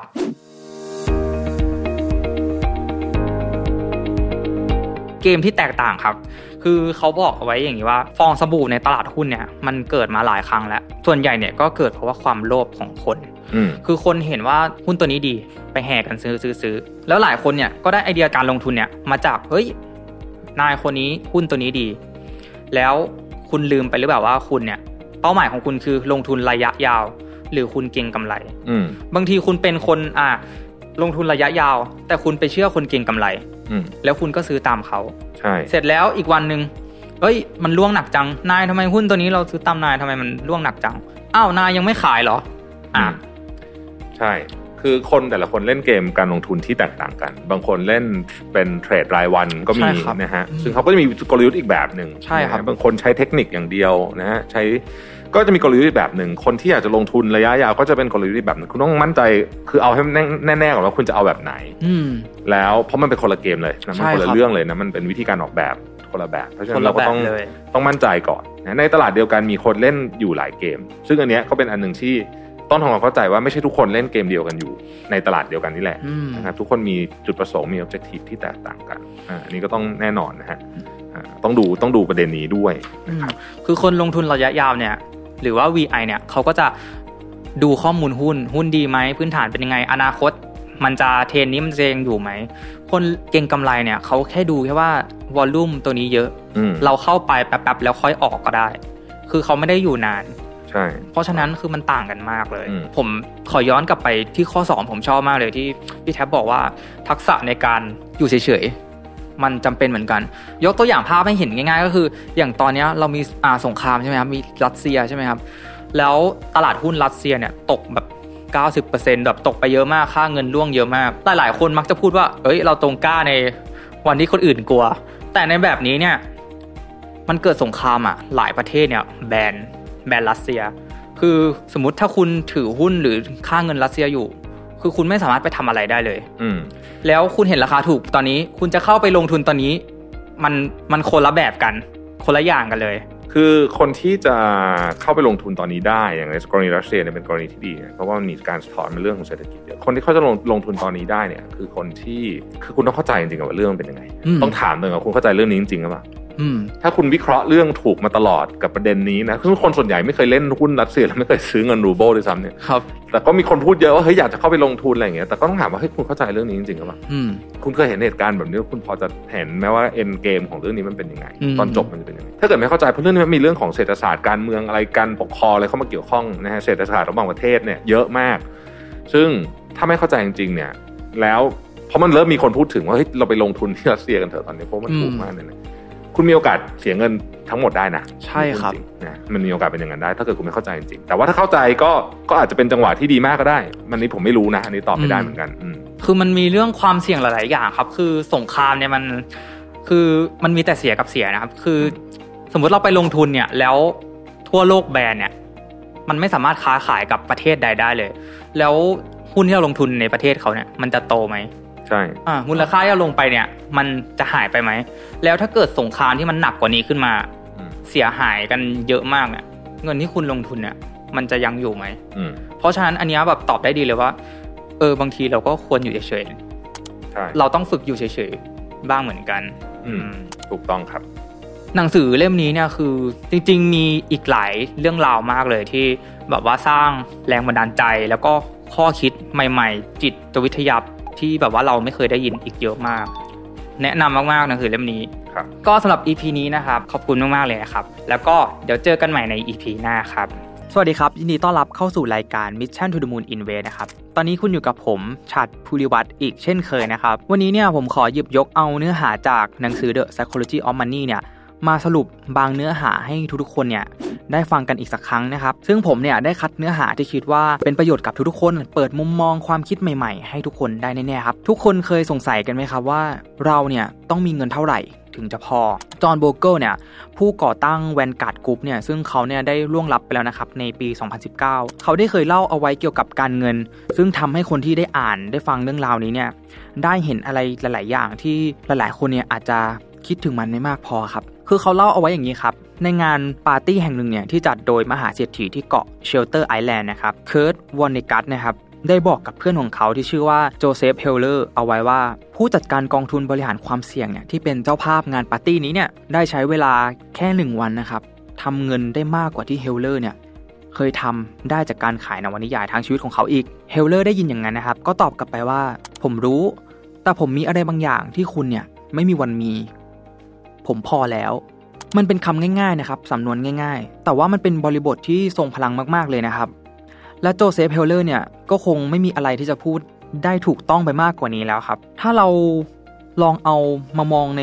สถานการณ์ปัจจุบันนะครับ เราเนี่ยก็คงมองเห็นถึงผู้ที่มีความมั่งคั่ง มีอำนาจมากที่สุด ก็ดูเหมือนว่าทุกวันนี้เนี่ยหลายๆ คนเนี่ยเขาก็จะยังไม่พอนะครับ คุณจอห์นโบอร์เกิลเนี่ยก็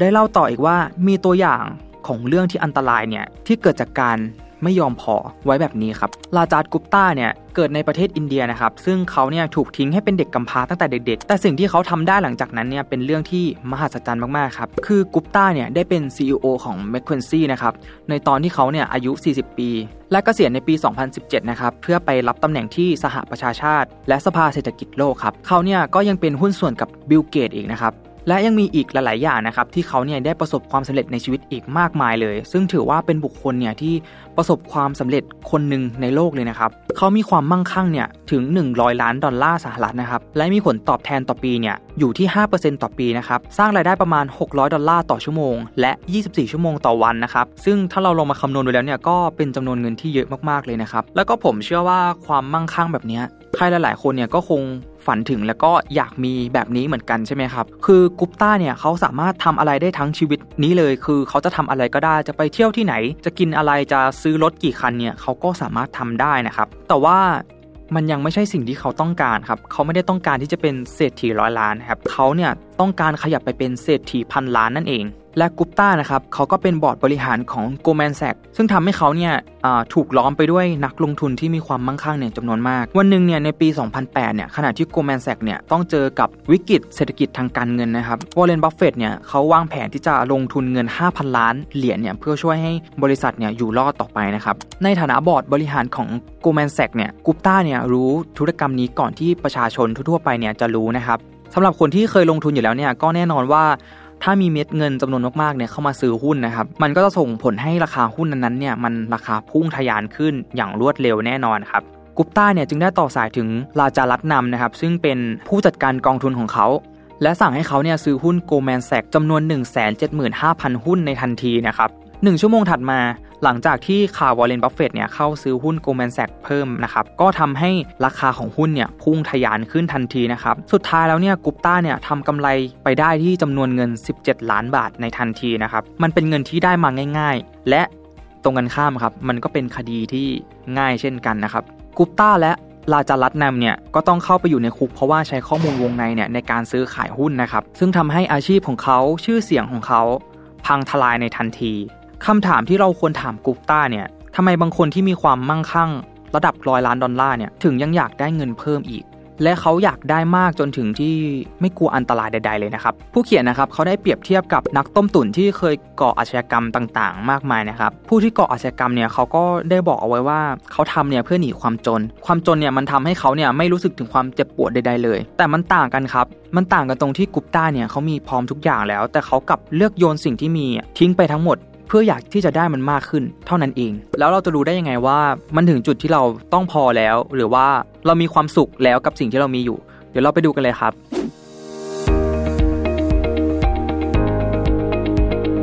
หนึ่งนะครับ ทักษะการเงินที่ยากที่สุดเนี่ยคือการที่ทำให้เป้าหมายของเราเนี่ยมันหยุดเคลื่อนที่ครับ มันเป็นเรื่องสำคัญมากเลยนะครับ หากความคาดหวังของเราเนี่ยมันเพิ่มขึ้นไปเรื่อยๆ ตามผลลัพธ์ที่สุดแล้วเนี่ยคุณจะรู้สึกเหมือนเดิมนะครับ เพราะว่าเมื่อเราพยายามมากขึ้นเนี่ยผลลัพธ์ก็สูงขึ้นไปเรื่อยๆ บางครั้งเนี่ยมันอาจจะเป็นอันตราย ถ้าหากคุณต้องการเงินมากขึ้นอำนาจมากขึ้น บางครั้งมันเป็นการเหมือนกับว่าคุณก้าวไปข้างหน้า1ก้าวเนี่ย แต่คุณผลักเป้าหมายของคุณออกไปอีก2ก้าวนะครับ ที่สุดแล้วเนี่ยคุณจะรู้สึกเหนื่อยแล้วก็ไม่พอใจกับสิ่งที่เป็นอยู่นะครับ เพราะฉะนั้นแล้วเนี่ยคุณควรที่จะมีความสุขกับสิ่งที่มีอยู่ก่อน จะดีกว่าครับผม2นะครับการเปรียบเทียบครับ ในหนังสือเนี่ยเขาบอกเอาไว้ว่ามีนักเบสบอลนะครับที่มีรายได้ 5 0 0แสนเหรียญต่อปีเนี่ยแต่ถ้าเขา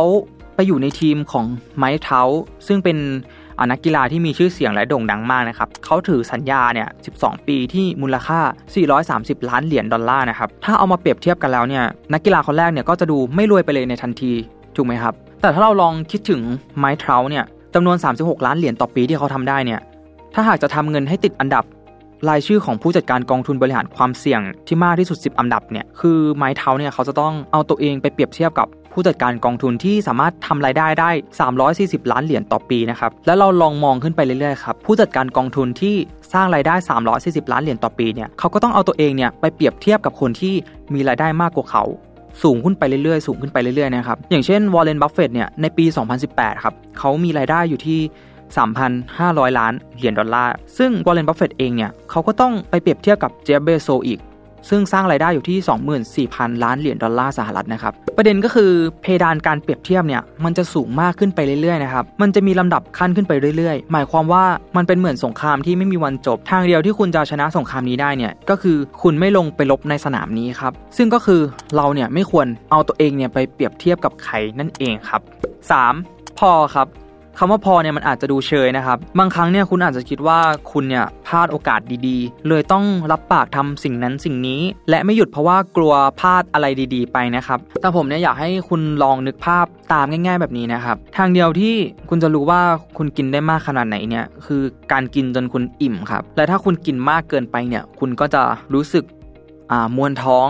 อาจจะอ้วกอาจจะอาเจียนขึ้นมา แล้วก็ท้ายที่สุดแล้วเนี่ยคุณก็จะไม่สบายถูกไหมครับทีนี้ลองเอาเรื่องทุกเรื่องเนี่ยที่คุณตัดสินใจไม่ได้สักทีว่าเอ๊เราควรพอหรือยังปฏิเสธดีไหมมานึกถึงการกินอาหาร แล้วคุณจะนึกออกว่า เอ๊เราควรปฏิเสธได้แล้วหรือยัง เรื่องเงินก็เช่นเดียวกันนะครับพราะท้ายที่สุดแล้วเนี่ยการไร้ความสามารถในการปฏิเสธ เงินที่คุณอาจจะสร้างได้เนี่ย มันอาจจะเป็นฝ่ายที่มาไล่ล่าคุณแทนก็ได้ 4. ครับ มีหลายสิ่งที่ไม่ควรเสี่ยง ถึงแม้ว่าโอกาสที่เราจะได้รับผลตอบแทนเนี่ยมันสูงมากขนาดไหนก็ตาม คือสิ่งที่ได้จากเรื่องของกุปต้านะครับก็คือ